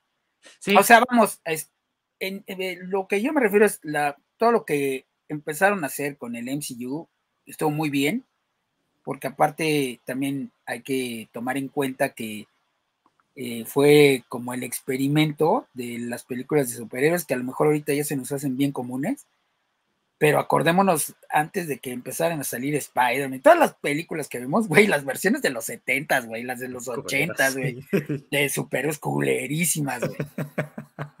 Yo solamente voy a decir una cosa, güey, acerca de eso. Shaquille O'Neal como Steel, güey. O sea, ya con eso, güey, quien sepa de lo que estoy hablando. Pero, eso es de los noventas, güey. Sí, güey, pero es de la misma línea, güey. Viene de, es, es heredera de esas madres, güey. Güey, no mames, el, el, Iron Man de los, de principios de los ochentas, güey, que parecía el robot de, de Perdidos en el Espacio, güey. No mames, güey, o sea. El Capitán América con su moto, güey, su casco con alitas. Sí, güey. Se como cabezón de forma así de frente, güey, como con encefalitis o no sé qué. sí, güey. Es más, lo más dramático era este Hulk, ¿no? La serie de. de, sí, pero eso era como de drama, güey. Y aún así, güey, sí tuvo sus ratos medio acá, porque su Thor, güey, así con su, con su piel de león encima, Ah, sí, güey, sí. Por eso les digo, o sea, a mí me parece muy bien en ese sentido. Digo, sabemos que Batman es, eh, los Batman de Tim Burton son como los que empezaron esa tendencia de, de que voltea la, la, industria a ver hacia el cómic y hacia esas historias que tienen muy buenas. Este, bueno, no, en realidad más bien Superman y después este Batman, ¿no? Pero, pero este, digo, no quería contar tanto Superman porque después de Superman fue las historias que estamos platicando, porque Superman es de los 70 y el, el es de principios de los 80 bueno, el Hulk de, de es de principios de los 80 entonces este, por eso no, no quería meter tanto lo de, lo de Superman. Pero, este, digamos que después de ya el Batman de Tim Burton y, sus subsecuentes, este, bueno, las dos primeras que son las buenas, las demás son la shit. Pero vamos, digamos que ahí fue donde ya le empezaron a, como que a voltear a ver este tipo de historias y ya empezaron a hacer realmente películas, este, pues respetables de superhéroes, O sea, todas las que vemos ahora del MCU, pues ya son muchísimo más respetables, ya tienen más presupuesto que, que sí, que Thor con su piel de, de león, güey, esas mamadas. Sí, güey. Y que la verdad, o sea, te voy a decir una cosa, a mí me parece que Infinity War, Infinity War, no es una mala adaptación de Thanos Quest y de Infinity Gauntlet, porque incluye las dos, ¿no? Más un poco a lo mejor de Thanos Quest que de Infinity Gauntlet. Pero el problema en nuestro país, que yo veo, de por qué mucha gente reclamó, de, ay, pero es que no se parece al cómic, que yo sí lo escuché, ¿no? Aquí en México. Yo creo que se debe eso más bien a un imbécil como Giovanni Arevalo, que es el que dirige toda la línea de cómics allá en la editorial Televisa. Saludos a, Giovanni, eres un pendejo. Ay, güey, me van a censurar. un resbalan. Chinga tu madre, Giovanni, con todo mi respeto, te lo digo, porque él es el cabrón que no investiga, según él es que de fan y que bien geek y la fregada, y es el primer imbécil que no investiga bien qué tranza. Y entonces cuando salen los cómics, lee el cómic que inspiró Infinity War. Güey, no seas pendejo. Mejor primero investiga de qué trata la película, o mejor no promuevas los cómics así, porque en ánimo de vender un chingo de cómics para salvar su trabajo, el güey publica lo idiota y si, recuerdan bien, y si alguien tiene cómics de eso, por favor que nos muestre las fotos ahí en el Facebook de desde el Nirvana. Había promocionales que ya desde que salió Avengers 2, que era la de, que según era, antes de que dijeran que iba a ser la era de Ultron, ya decía ese idiota, lee el cómic que inspiró Avengers 2. O sea, güey, pinche Giovanni no sabe ni qué tranza y publica lo idiota y por eso chinga tu madre. Te lo digo con mucho respeto y cariño, güey. Chinga tu madre con cariño. ok, ok. La voy a aplicar en mi vida esa. sí, es que tenemos esto del MCU de Infinity War que dices, ah, voy a leer el cómic, ¿no? O sea, me llamó tanto la atención que voy a leer el cómic. Pero una vez que lees la chulada que es Infinity Gauntlet, dices, no mames, la película se quedó muy corta. Híjole. ¿Ves? o sea, no sé si a ustedes les pasó cuando lo estaban leyendo, la emoción que, que me daba al, al, ver, ¿no? De cuando llegan todos los héroes y dicen, cámara, vamos a partirlos la madre. Antes de que te digan que es pura carne de cañón. y que de pronto aparece, aparece, este, ¿no? Eh, este cuadro donde sale Wolverine y le entierra las garras a, a Thanos. Ajá. Y dices, no mames, o sea, de, de esto es de lo que estaba hablando Adam Warlock, ¿no? Que este güey se iba a aventar a lo chingón Ujú. y a lo mejor Wolverine iba a ser la, la pieza esencial, ¿no? Quien iba a matar a Thanos e iba a terminar con todo. Entonces ves este, este momento donde le entierras las garras, te emocionas y ves el siguiente cuadro y cómo lo hace cagada y, y termina todo así. Sí. Y dices, no mames, o sea, no mames. Dices, esto no lo van a ganar, güey. ¿no? Sí, o sea, cuando vas ¿cómo, leyendo dices, ¿Cómo juegas con mis emociones de esta manera, no? Y, y el, y el estrés que te provoca, que dices, o sea, le están aventando lo más macizo, ¿no? El- estos seres cósmicos que son todopoderosos, casi, casi son, prácticamente son dioses. Está Galactus, está Eternity, Sí. está este, creo que The Strange, The Stranger. eh, ay, no me acuerdo ahorita bien de... de creo que hasta está Padre Tiempo también, está ahí Time, Ah, sí, está Cronos. Sí, Cronos. Cronos, ajá. Cronos. Está Galactus, Están Strange, dos Cronos, Celestials. Lord que- of Chaos. Que, que incluso los Celestials se Orden empiezan a agarrar. eh, ¿Ves que cómo, cómo empiezan a juntar planetas y se los avientan a Thanos? O sea, Sí, ves to- to- todo este desmadre y dices, no mames, es- eh, Thanos es invencible. O sea, está haciendo cagada ca- prácticamente a los mismos dioses. Sí.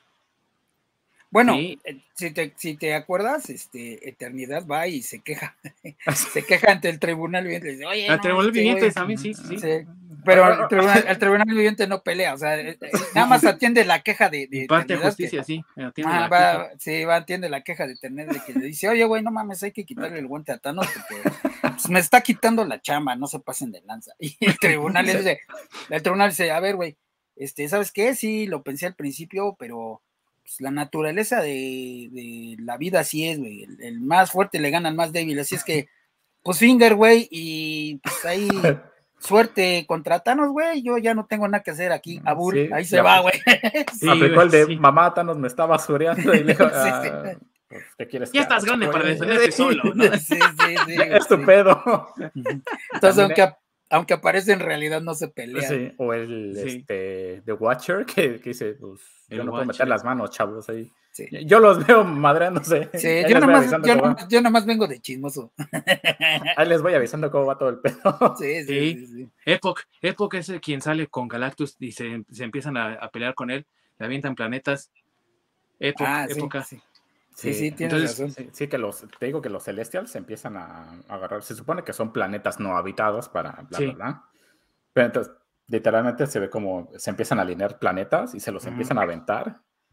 Que dices, no mames, este, o sea, este cabrón es este. O sea, es- su poder es inimaginable, inimagina- invencible, sí. inimagina- inimaginable. Va más allá, ¿no? De todas estas entidades cósmicas que pues, los Avengers se ven como. Pues como un pinche Como pedazo nada, güey. con Sí. un pedazo de basura arrumbado, que a comparación de estos güeyes, y estos güeyes no, ni siquiera le, pues, le hacen un rasguño a, a Thanos, ¿no? Bueno, Thanos les dice a los Avengers, ¿no? Ah, güey, este es nada más, para mí nada más son entretenimiento, güey. Qué bueno que vinieron porque quería desquitarme con algo casi, Que casi, literalmente por eso Sí. se va, se, se Sí. quitó los poderes, ¿no? Dice, Sí. "Ay, pa- por lo menos para ensuciarme las manos un rato y, así. Para lucirme frente a mi vieja. Exactamente, Sí, lucirme, es que prácticamente los ocupó para liberar sus frustraciones porque Death ya no lo quería, ¿no? Porque él se volvió más poderoso incluso que ella. O sea, ella cuando le pidió que acabara con la mitad del- de la vida en el universo, ella le otorgó poderes proporcionales para que no fuera más fuerte que ella.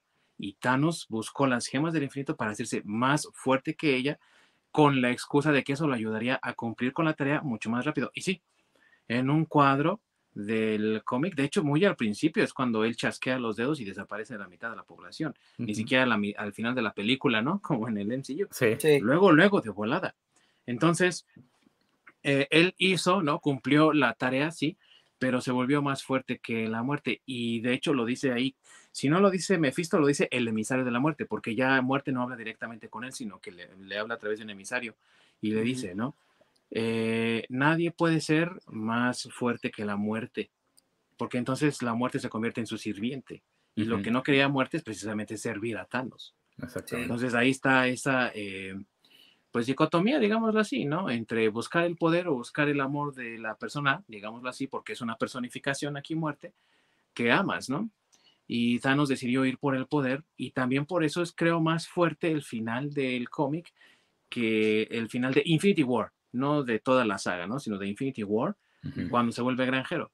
Porque aquí Thanos se vuelve granjero porque decide renunciar a su búsqueda del poder.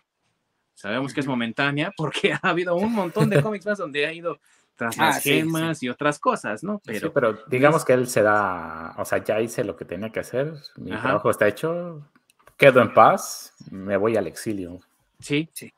exactamente, que es diferente a lo que hace en Infinity War, ¿no? No está mal el final de Infinity War cuando él se va a ese planeta extraño a vivir en paz, pero lo que me gusta del cómic es que él ya renuncia a su búsqueda del poder.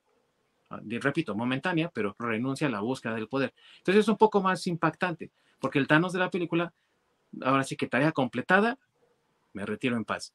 Y aquí este es, perdí la batalla, no voy a volver a buscar el poder y quedo en paz. Entonces son finales diferentes y tiene mucha fuerza ese del cómic, porque entonces habla también de un Thanos más introspectivo, como decía, pero de un Thanos que está dispuesto a aprender de sus errores y de no repetirlos. Y a lo Sí. mejor hasta incluso de cambiar sus, e- sus errores y su camino que había llevado hasta entonces. No, y Repito, aparte, Después cambió, ¿no? Pero pero Después, eh, al final. eh, eh, eso es a lo que me iba a, a referir, o sea, eh, después cambió, pero en ese momento, bueno, en aquella época más bien, tú no sabías, o sea, Sí. para ti ya decías, ah, pues chingón el, el final. Sabemos que luego en los cómics pues pasan muchas cosas, ¿Mm? todo el mundo revive y todo, excepto la, excepto este Gwen Stacy, el tío Ben. Y el tío Ben. Y la mamá y, de los, y los Flash. papás de Batman. y los papás de Batman. y la mamá de Flash. Ah, sí, también. Este, pero digo, de ahí en fuera, pues casi todos los demás, este, pues vuelven a tener arcos o eh, etcétera. Pero vamos, para el cierre de esta saga, pues a mí se me hace muy buen, muy, también muy buen cierre. Y también me gustó como, como bien dicen, porque como inspiración en la película, también es una muy buena referencia a los que leemos el cómic y ver a Thanos en un, en un planeta retirado, este, eh, eh, pues ya como granjero, como en el cómic. Sí, O sea, viviendo eso- una vida mundana. Así Sí. es. Eso, eso está chido porque, pues, a uno que leyó la saga, pues luego, luego agarras la referencia, pero sí, de volada, ¿no? Sí, Sí, y algo muy padre también es eh, que conoces más a Thanos, porque el mismo Adam Warlock cuando le dice yo te conozco incluso hasta mejor que tú, y te empieza a presentar el por qué él es así, las veces, eh, las veces pasadas que fracasaste en tu, en tu búsqueda del poder, fue porque tú mismo te derrotaste, tú mismo te saboteaste, y empieza a conocer más del, tanto del pasado de Thanos como de cómo es él como personaje, empieza a entender muchas cosas. Sí. Y hasta que le dicen, ¿no? Es que tú mismo sabes que tú eres indigno del poder que te dan las Sí. gemas, ¿no? Sí, al último. Es, Sí. es, es una chulada esa parte del, de la saga. Y que habla de no solo del talento de Jim Starlin como escritor, pero también de lo bien escritas y desarrolladas que eran las historias entonces. Y tristemente ahorita yo noto como una decadencia en eso y es como más bien, bueno, pues voy a aventar un montón de cosas, a ver qué resulta y ya no tienen ese, a lo mejor poder, mm, ¿cómo diré?, de, atraerte, ¿no? De mantenerte ahí con cosas que resultan poderosas, ¿no? A la hora de que las dices y que pueden ser diálogos tan sencillos como este que acaba de decir Orc y que te pueden dejar un impacto que hasta tú dices, ah, no mames, sí, cierto. ¿Cuántas veces no? Yo mismo me he sentido indigno de ciertas cosas y por eso me sale mal, ¿no? Y que te puedes hasta relacionar con eso. Creo que algo así falta ahorita en el cómic y ya es más bien como una producción estéril, ¿no? Eh, no quiero tampoco decir que el- todo el cómic actual es horrendo, pero sí como que hace falta esa chispa de creatividad que te hacía, pues a lo mejor detenerte en ese momento y hasta reflexionar, ah, caray, híjole, creo que esta la sentí muy cerca, ¿no? Esta sí fue una Sí. pedrada para mí. Es que, eh, eh, es que, ¿sabes qué? Creo que ese tema ya lo hemos tocado y este, creo que eh, eh, es eh, la situación de que realmente están contratando gente que no le gustan los cómics. Sí. O sea, contratan pintores, güey, contratan escritores de, de- de libros propiamente, no de cómics, y que aparte son, este, pues, ¿cómo les llaman, güey? Son, este, ¿cómo le dicen ahora? Progress, ¿no? Pero porque es lo, porque es lo que está de, de- de moda. Pero realmente no es alguien que, que se inspire en, en- Es más, no es gente que cree per- superhéroes o personajes nuevos. Ajá, porque también aquí, o sea, hay que, hay que, bueno, ya lo mencionaste al principio, o sea, este, eh, eh, Thanos en realidad, este, pues es una, una creación de, de, Jim Starlin, ¿no? Sí. Entonces, este, le dicen, ah, güey, vamos a seguir usando tu personaje, vente a, este, a, a desarrollarlo. Entonces, güey, pues lo que decía Lorca alguna, en algún otro programa, es, como los mangakas, ¿no? ¿Quién más va a conocer mejor a su personaje que la persona que lo creó? Exactamente, sí. Entonces, este, creo que aquí ahora lo que estamos viendo es que como es gente que no le interesa el cómic, que realmente lo que quieren, pues no sé ni qué quieren, reeducarte, güey, o no sé, güey. Y, la industria, pues no sé, quiere quedar bien con ese, ese segmento que ya dijimos, no compra cómics, no lee libros, no ve películas, pero los tienen ahí, güey. Entonces, creo que por eso es por lo que tienen ese, ese problema de, de, pues de lo que mencionas, ¿no? De, creatividad, de, gente que se inspire escribiendo, escribiendo historias de los cómics, que cree personajes nuevos. O sea, porque vuelvo a lo mismo, yo no estoy en contra de la inclusión que quieren, pero lo que vi alguna vez, lo que dijo este, el actor que la, que la hacía de James Bond, este, güey, ¿por qué tienes que cambiar a James Bond, que siempre ha sido James Bond un hombre? ¿Y por qué mejor no creas un personaje femenino nuevo que a lo mejor tenga las características similares a James Bond, pero que sea distinto, güey? Y creas un personaje nuevo, güey. O sea, no tienes por qué cambiar lo que ya existe, que es también un punto del que tú tocaste, este, de Ding Dong, de cuando en, en, las películas y eso empiezan a cambiar historias, empiezan a cambiar personajes, güey, ¿por qué? metan personajes nuevos, güey. O sea, no tienes que cambiar los que ya existen y, los que la gente y el fandom quiere y conoce. Haz uno nuevo, güey. Sí. Sí, yo creo que diste ahí el, clavo de muchas cosas, ¿no? El traer personas que no están relacionadas con el cómic, o sea, el traer personas galardonadas que hayan ganado premios por escritura y demás, no te asegura crear una buena historia dentro de un cómic porque ellos no están relacionados, ellos no están enamorados de esto, que, es un, algo que a mí se me hace primordial. Si trabajas en cómics, es porque estás enamorado del cómic, sabes cómo desarrollar esas historias y sabes cómo llegar a, pues, a ese fandom.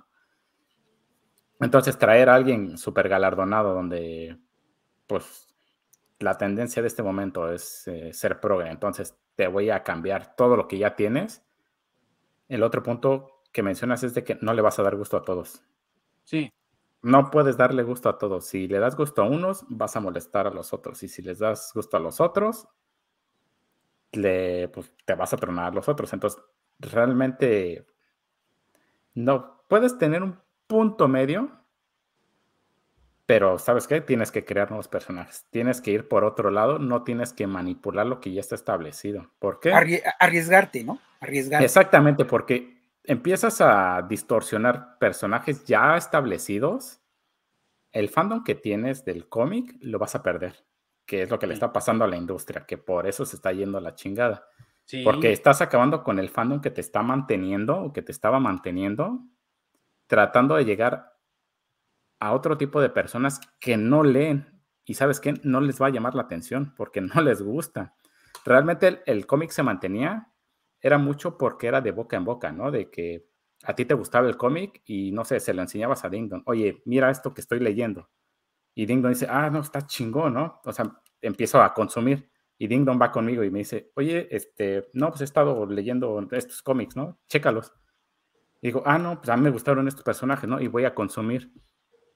No es porque un escritor o o hayan cambiado historia y se hayan adaptado a mí.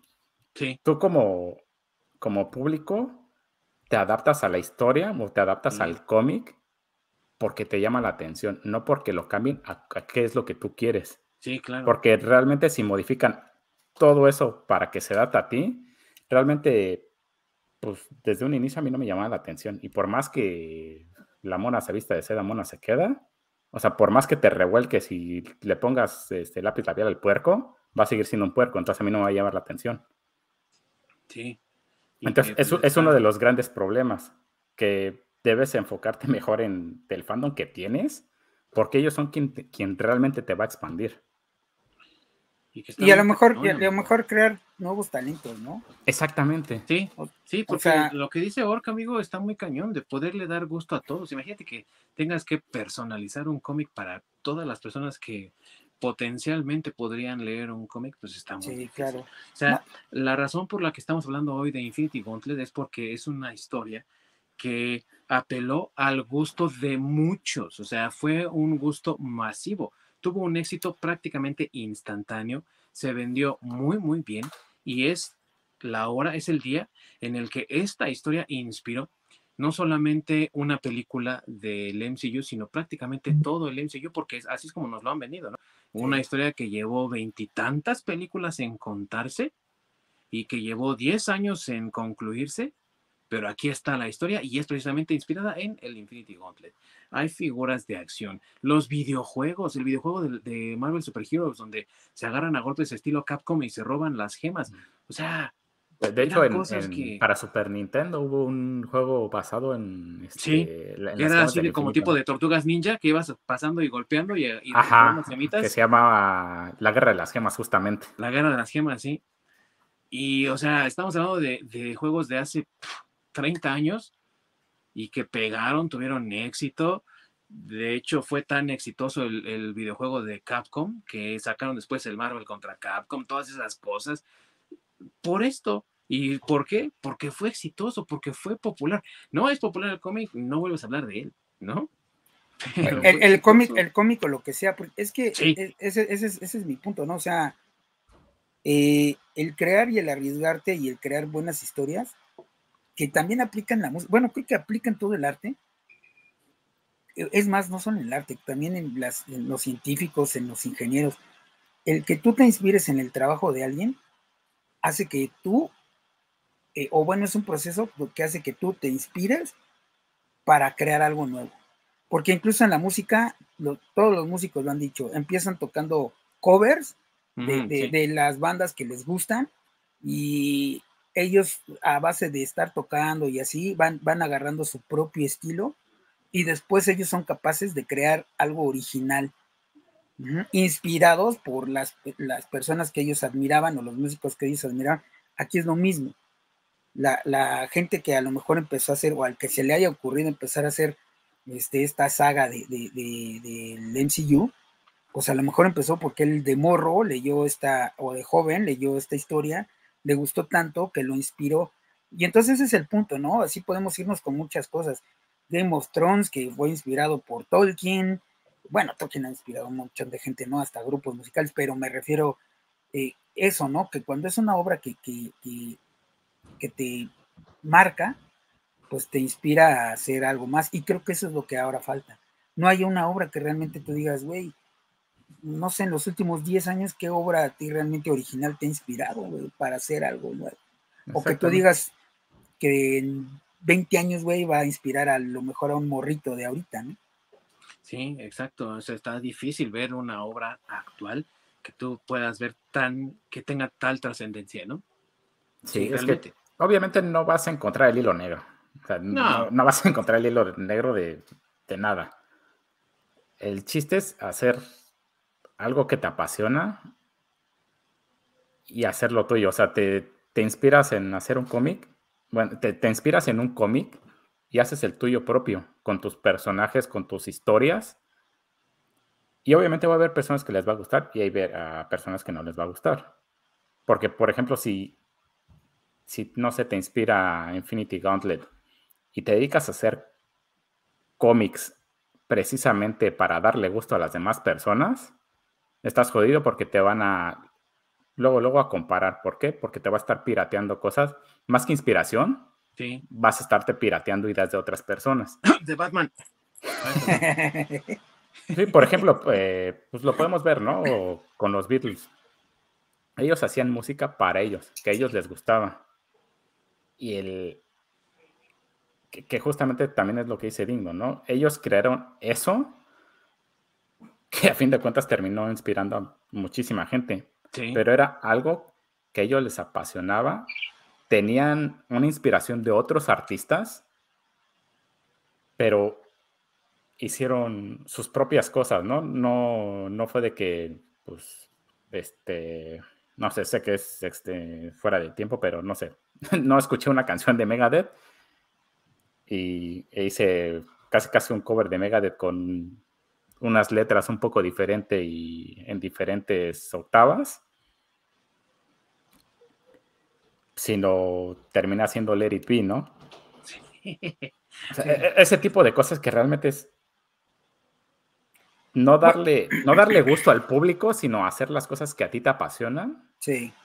Sí. Y justamente... Bueno, aunque, siempre también va a pasar eso, ¿no? O sea, ya sabes que hay algo que se pone de moda y todos empiezan a imitar. Eso, eso también es, es, un, es un hecho, ¿no? Abusan, sí. Sí, sí, sí. Pero, pero, vamos, eh, lo que yo quiero transmitir aquí es que este, siempre ha habido, incluso los Beatles que mencionaste, siempre se inspiraron en alguien que ellos admiraban. Ellos admiraban a Elvis Presley, por ejemplo, y este, y empezaban, empezaron a tocar rock and roll realmente porque les gustaba Elvis Presley. Y ya después fueron evolucionando y así, ¿no? O sea, vamos, como tú dices, no, no está mal cuando empiezas, que empieces a copiar, porque pues es como te, como te vas inspirando, ¿no? Y así aprendes. Y así aprendes, así es, pero, pero el siguiente paso que deberías, que debería ser, o como funciona, o, no sé si así sea, pero es lo que la mayoría de los artistas eh, o científicos comentan, es que ellos tal vez imitando el trabajo de alguien más se dieron cuenta que ellos podían crear su propio estilo o buscar su propio camino y terminan creando algo original y, creo que esa es la parte que al querer, no sé, traer gente que no pertenece a, no está inspirada en, obras como esta. Eh, no, estoy diciendo que esté mal, a lo mejor ellos son muy buenos en, su campo, como tú bien dijiste, este, la directora de The Eternals, ¿no? O sea, a lo mejor ella es muy buena directora de cine de arte, pero realmente no es, no le inspira a dirigir una, una película de superhéroes. Y, y, creo que también, por ejemplo, digo, tocando Star Wars. Este, creo que, por ejemplo, cuando se hizo la última trilogía de Disney fue una shed, porque no estaban realmente inspirados, o no sé por qué diablos, pero lo que están haciendo ahora, por ejemplo, este, el James Filoni y el, otro cuate, este, John Favreau. John Favreau, que a ellos realmente sí les gusta Star Wars y que están inspirándose en, en, pues en lo que les están dando carta libre, creo que han salido cosas muy buenas, ¿no? Esperemos que así continúe y se hagan cosas mejores, pero creo que eh, eh, con esta serie de, series animadas y, este, películas, pues creo que ellos, por ejemplo, sí están inspirados en Star Wars y están haciendo algo que es Star Wars, pero que es diferente a, a la trilogía original. Sí, sí, amigos, así es. Para cerrar esta parte de Infinity Gauntlet, me gustaría preguntarles, amigos, para que se animen más los que nos ven, ¿ustedes por qué recomiendan Infinity Gauntlet? Mi querido Ork, ¿tú por qué recomiendas Infinity Gauntlet? Híjoles, muchas razones. Eh, siendo un poco más selectivo, la historia, la, la historia es excelente. El cómo te desarrollan justamente a Thanos este personaje que es sumamente profundo. La, el dibujo, la línea es, es preciosa. Y que pues vas a ver a muchísimos personajes que vas a reconocer y literalmente como el meme vas a decir, ah, no mames, mira, ahí está este, ya, ahí está este otro. Por todos lados. Y si sale tu personaje favorito, pues con más razón. Exactamente. Como el Capitán América. Como el Capitán América. ¿Y tú lo, recomendarías por el Capitán América, mi buen masacre? No, no nada más por el Capitán América. O sea, yo recomiendo, yo la recomiendo, bueno, para empezar por el dibujo de George Pérez. O sea, bueno, aunque no terminó el de dibujarlo todo, pero se lo empezó. Este, ya, ya tuvimos un programa especial, ya no quiero profundizar más en eso. Pero este, pero digo, empezando por el dibujo, ¿no? De, que es, es hecho por uno de los grandes, grandes dibujantes de cómic, y para mí también de todos los tiempos, porque eh, eh, precisamente él tiene un estilo reconocible y, bueno, este, todas las razones que ya revisamos en el programa pasado. Y también la otra, como bien dice Ork, por la historia. Es una historia este, bien interesante, con, con aunque es un cómic con frases bien profundas, con cosas que te hacen, este, que realmente te hacen reflexionar. Este, ya lo comentamos ahorita durante, durante lo largo del programa. Y que yo creo que si eres alguien que realmente le gustan los cómics, esto es como, como ver una película clásica de Hollywood. Como ver, no sé, como ver Casablanca, como ver este, El Ciudadano Kane, como ver El Padrino, que, de eso hablamos el, el programa pasado. Este, creo que esta es, un, es, es eso, para los cómics. una historia clásica. Sí, amigos, totalmente una historia clásica y el arte es digno de ser mencionado porque es de alta calidad tanto de, de parte de George Pérez como de Ron Lim, que era en ese entonces el dibujante titular de Silver Surfer y la verdad ahí le queda lo cósmico bastante bien. Y siendo que Thanos es un personaje cósmico, simplemente parece como mandado a hacer, parece así como anillo al dedo, se los juro. Así que el arte es muy recomendable. Pero aparte, Jim Starlin es uno de esos escritores que es como muy calladito, calladito, que ha tenido así como que sus controversias con la muerte en la familia de Batman y ha tenido sus grandes aciertos como con esta serie de historias cósmicas sobre las gemas del infinito y que muchos realmente no conocen, ¿no? Que dicen, bueno, ¿y él quién es? ¿O qué ha hecho? ¿Qué ha escrito? Y si supieran la cantidad de trabajo que ha hecho, es una persona muy prolífica, creo que realmente le podría servir a más de uno como inspiración. Y a mí lo que a veces me preocupa mucho es qué es lo que va a inspirar a estas generaciones de hoy.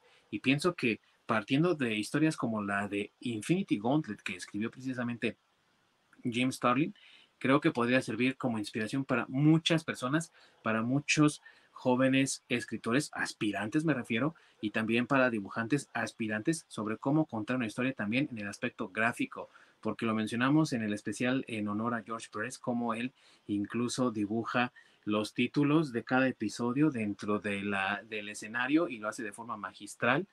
Ahora, en el caso de Ron, de Ron Lim, cuando él termina la historia, trata de hacerlo mejor por acercarse lo más posible a cómo dibujaba George Pérez y hace un trabajo también impecable para poder eh, expresar el drama por el que están viviendo los personajes. Todo eso es prácticamente una clase en cómo contar una historia con arte eh, secuencial, que es a fin de cuentas lo que hace un cómic. Entonces pienso que también por ese lado vale mucho la pena echarle una ojeada y que le sirva de inspiración a las nuevas generaciones para contar historias interesantes que de nuevo traigan el interés de la fanaticada y para ir un poco depurando esto que ya hemos mencionado ahorita en el programa, de estas, digamos, personalidades que no están tan interesadas y traer de nuevo gente que disfrute de contar historias a través de dibujos y que disfrute de hacer de estos cómics y de estos personajes seres a los que podamos no emular, pero sí a lo mejor inspirarnos en y hasta aspirar a tener esos mismos valores que demuestran en cada una de las páginas, mis queridos amigos. ¿Algo más que quieran agregar, mi querido Orc y mi querido Masacre, acerca de esta historia antes de que nos despidamos por el día de hoy? El twist en la batalla. Ese twist que te dice, Thanos no es lo peor que pudo haber sucedido con el guantelete. Así que cuenten sus bendiciones, perros. ese, ese twist, así fue de... Y tristemente lo vemos después en la secuela en Infinity War, que se pudo haber puesto peor. Sí, sí, sí, ¿Y tú, mi querido Masacre? Pues yo que lo consigan, este, todavía se puede, eh, creo que todavía Editorial Televisa lo vende en, este, en línea, me parece. No, y el Giovanni tiene ahí varios tirajes que lanzó al Sambors, a ver si lo No, pero el Sambors lo regresa, creo, o sea, no se lo queda mucho tiempo, pero este sí, todavía creo que en línea todavía puedes comprar, este, sobre todo los omnibuses. Este, hay, sacaron un, bueno, aquí los tengo. Patrocinan los Editorial Televisa. Pero aunque odiamos a Giovanni. Aunque odiamos a Giovanni, pero son estos. Este, estos están muy buenos porque traen este, las sagas, este, bueno, algunas de las sagas importantes. Este, el tomo, este es el 1, me parece el rojito. Sí, el rojo es el 1. Sí, el 1 Aquí es donde viene la del, la del este, Infinity Gauntlet en este. Este, y, eh, y este, bueno, después sacaron esta que es eh, el Omnibus, el, el 2. Este que es donde viene, por ejemplo, la historia de, de Hulk, la, la de Futuro imperfecto. eh, Futuro Imperfecto, aquí viene en este. Entonces creo que, que si los pueden conseguir, les digo, me parece que Editorial Televisa en línea todavía los, los vende. Y este, o en la tienda, tienen su tienda de, de Editorial este, Televisa, ahí seguro también los encuentran. Nada más que se aseguren de no comprar la edición de lujo, que es la de pasta dura, porque, Ah, sí. por ejemplo, en los, en los desplegados, ¿no? En las splash pages, no se, no se aprecia. Sí, no, no, no, no. No, sí, de, de por sí estos tampoco se ve tan bien como, como las de grapa, pero bueno, ya es, ya, ya es ganancia. O sea, Pero es mejor que la de lujo, sí, porque sí. la tapa no te deja ver bien. sí, claro. Sí, sí es un error. ah, O sea, hay veces en que el, el de lujo sí vale la pena, pero en este caso, amigos, no gasten su dinero. Si pueden conseguir la tapa suave, ¿no? La paperback, digámoslo así, consíganse esa, porque tapa dura, la edición de lujo, no les va a frustrar la lectura, mejor ni lo intenten. Además Ahí de que no está tomar. nada barata. Aparte, Ah, sí, aparte, sale, te Ahorita- sale Ahorita 100 que, pesos.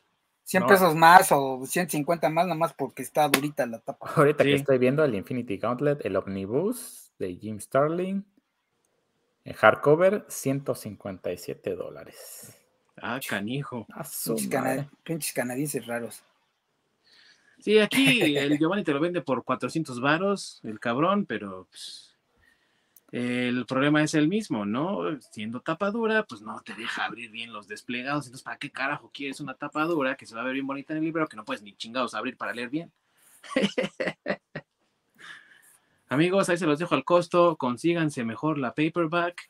Es mucho más amigable. E incluso la paperback, si pueden conseguirla de esta edición que yo tengo aquí en mis manos, que es la edición más, eh, no, no trae extras ni agregados. Entonces, realmente el lomo es bastante delgadito. Es solamente el compilado de los seis tomos originales. Se lee bastante bien. No hay tanta, tanta dificultad y no sale tan caro este. También el Yobabas lo tenía por ahí. el Yobabas. Ah, fíjate, en, Amazon los, lo puedes conseguir. Eh, Ese es el eh, New Printing, ¿no? Bueno, el, Este, el más reciente sí, ¿no? no, este es la versión la- el, eh, americana. Está en inglés, carnal, pero el Yobabas lo trajo hace poco, como por ahí del 2018, algo así. Sí, por sí, eso, pero sí. es lo que estoy viendo que es el. este, Sí, pero la el New edición- Printing, ajá, la, la nueva edición, algo así. Sí, Sí, la del Yobas sí es la nueva. Esta no. Esta ya tenía rato que había salido, pero el Yobas la trajo como nueva aquí a México. así es, y en español. Y en español. Porque estoy viendo que en Amazon, por ejemplo, esa que tú tienes, este, bueno, no sé si sea la misma, pero igual la, el ómnibus en, en, pasta blanda eh, está en 352 pesos. Pues está el precio, sí. Digo, Sí. este lo compré ya tiene un chingo de tiempo. Yo creo casi 10 años. Me salió en, en creo, 250, algo así. O sea, está el precio, digamos. Sí, Sí, sí, sí. Con, Sí. con la Es- inflación, ¿no? Ese está en 27 dólares, justamente. Sí. Sí, no es Sí. que la otra es la del ojo, sí. Sí, que es, la, que es la- sí, que es la, plas- la, la pasta blanda, por decirlo así, que es el, el ómnibus. Ahí está, amigos, para que hagan sus compras con anticipación, consigan esta historia, la lean y cuéntenos ahí en nuestras redes sociales, en todos lados nos pueden encontrar qué fue lo que pensaron de esta historia. Y por hoy vamos a terminar y vamos a darle la despedida al Infinity Gauntlet. Y pronto estaremos aquí con ustedes para contarles más sagas del cómic que deberían todos de leer. Por lo pronto, la próxima semana le vamos a estar rindiendo también homenaje a nuestro energúmeno favorito, el Goliath Verde. El Yo no, ¿eh? Hulk cumple 60 años, queridos amigos, pero no se ve ni un año más viejo. Sigue siendo el mismo Adonis Verde, precioso y un genial personaje del que hay mucho de qué hablar. Así que le vamos a rendir homenaje la próxima semana. No se lo pierdan porque va a estar también de super lujo. Muchas gracias a mis queridísimos amigos, mi buen Masacre, allá con su escudo del Capitán América, Desde la eternidad. desde la eternidad ahí mirando hacia el abismo. Así es, al abismo de la eternidad. se, oye muy, se oye muy dramático eso. Y en las inmediaciones del Canadá, mi queridísimo Orc, allá escondiéndose de los centinelas que persiguen mutantes. Muchos los envidiosos dirán que es el, la tierra del alma, la dimensión del alma, pero no, si es Canadá. Los envidiosos dirán que está ahí atrapado en la gema del alma, pero no, es nada más Canadá. Es igual de raro, pero es Canadá. Se despiden de ustedes también, Ding Dong, queridos amigos. Nos estaremos viendo entonces la próxima semana y recuerden encontrarnos en la repetición en YouTube, en los servicios de streaming como Spotify y todos esos otros que tenemos por ahí y nuestras redes sociales para todo lo que tenga que ver con la cultura geek y el entretenimiento. Sin más por el momento, les decimos hasta la próxima. Corre la querido Orc.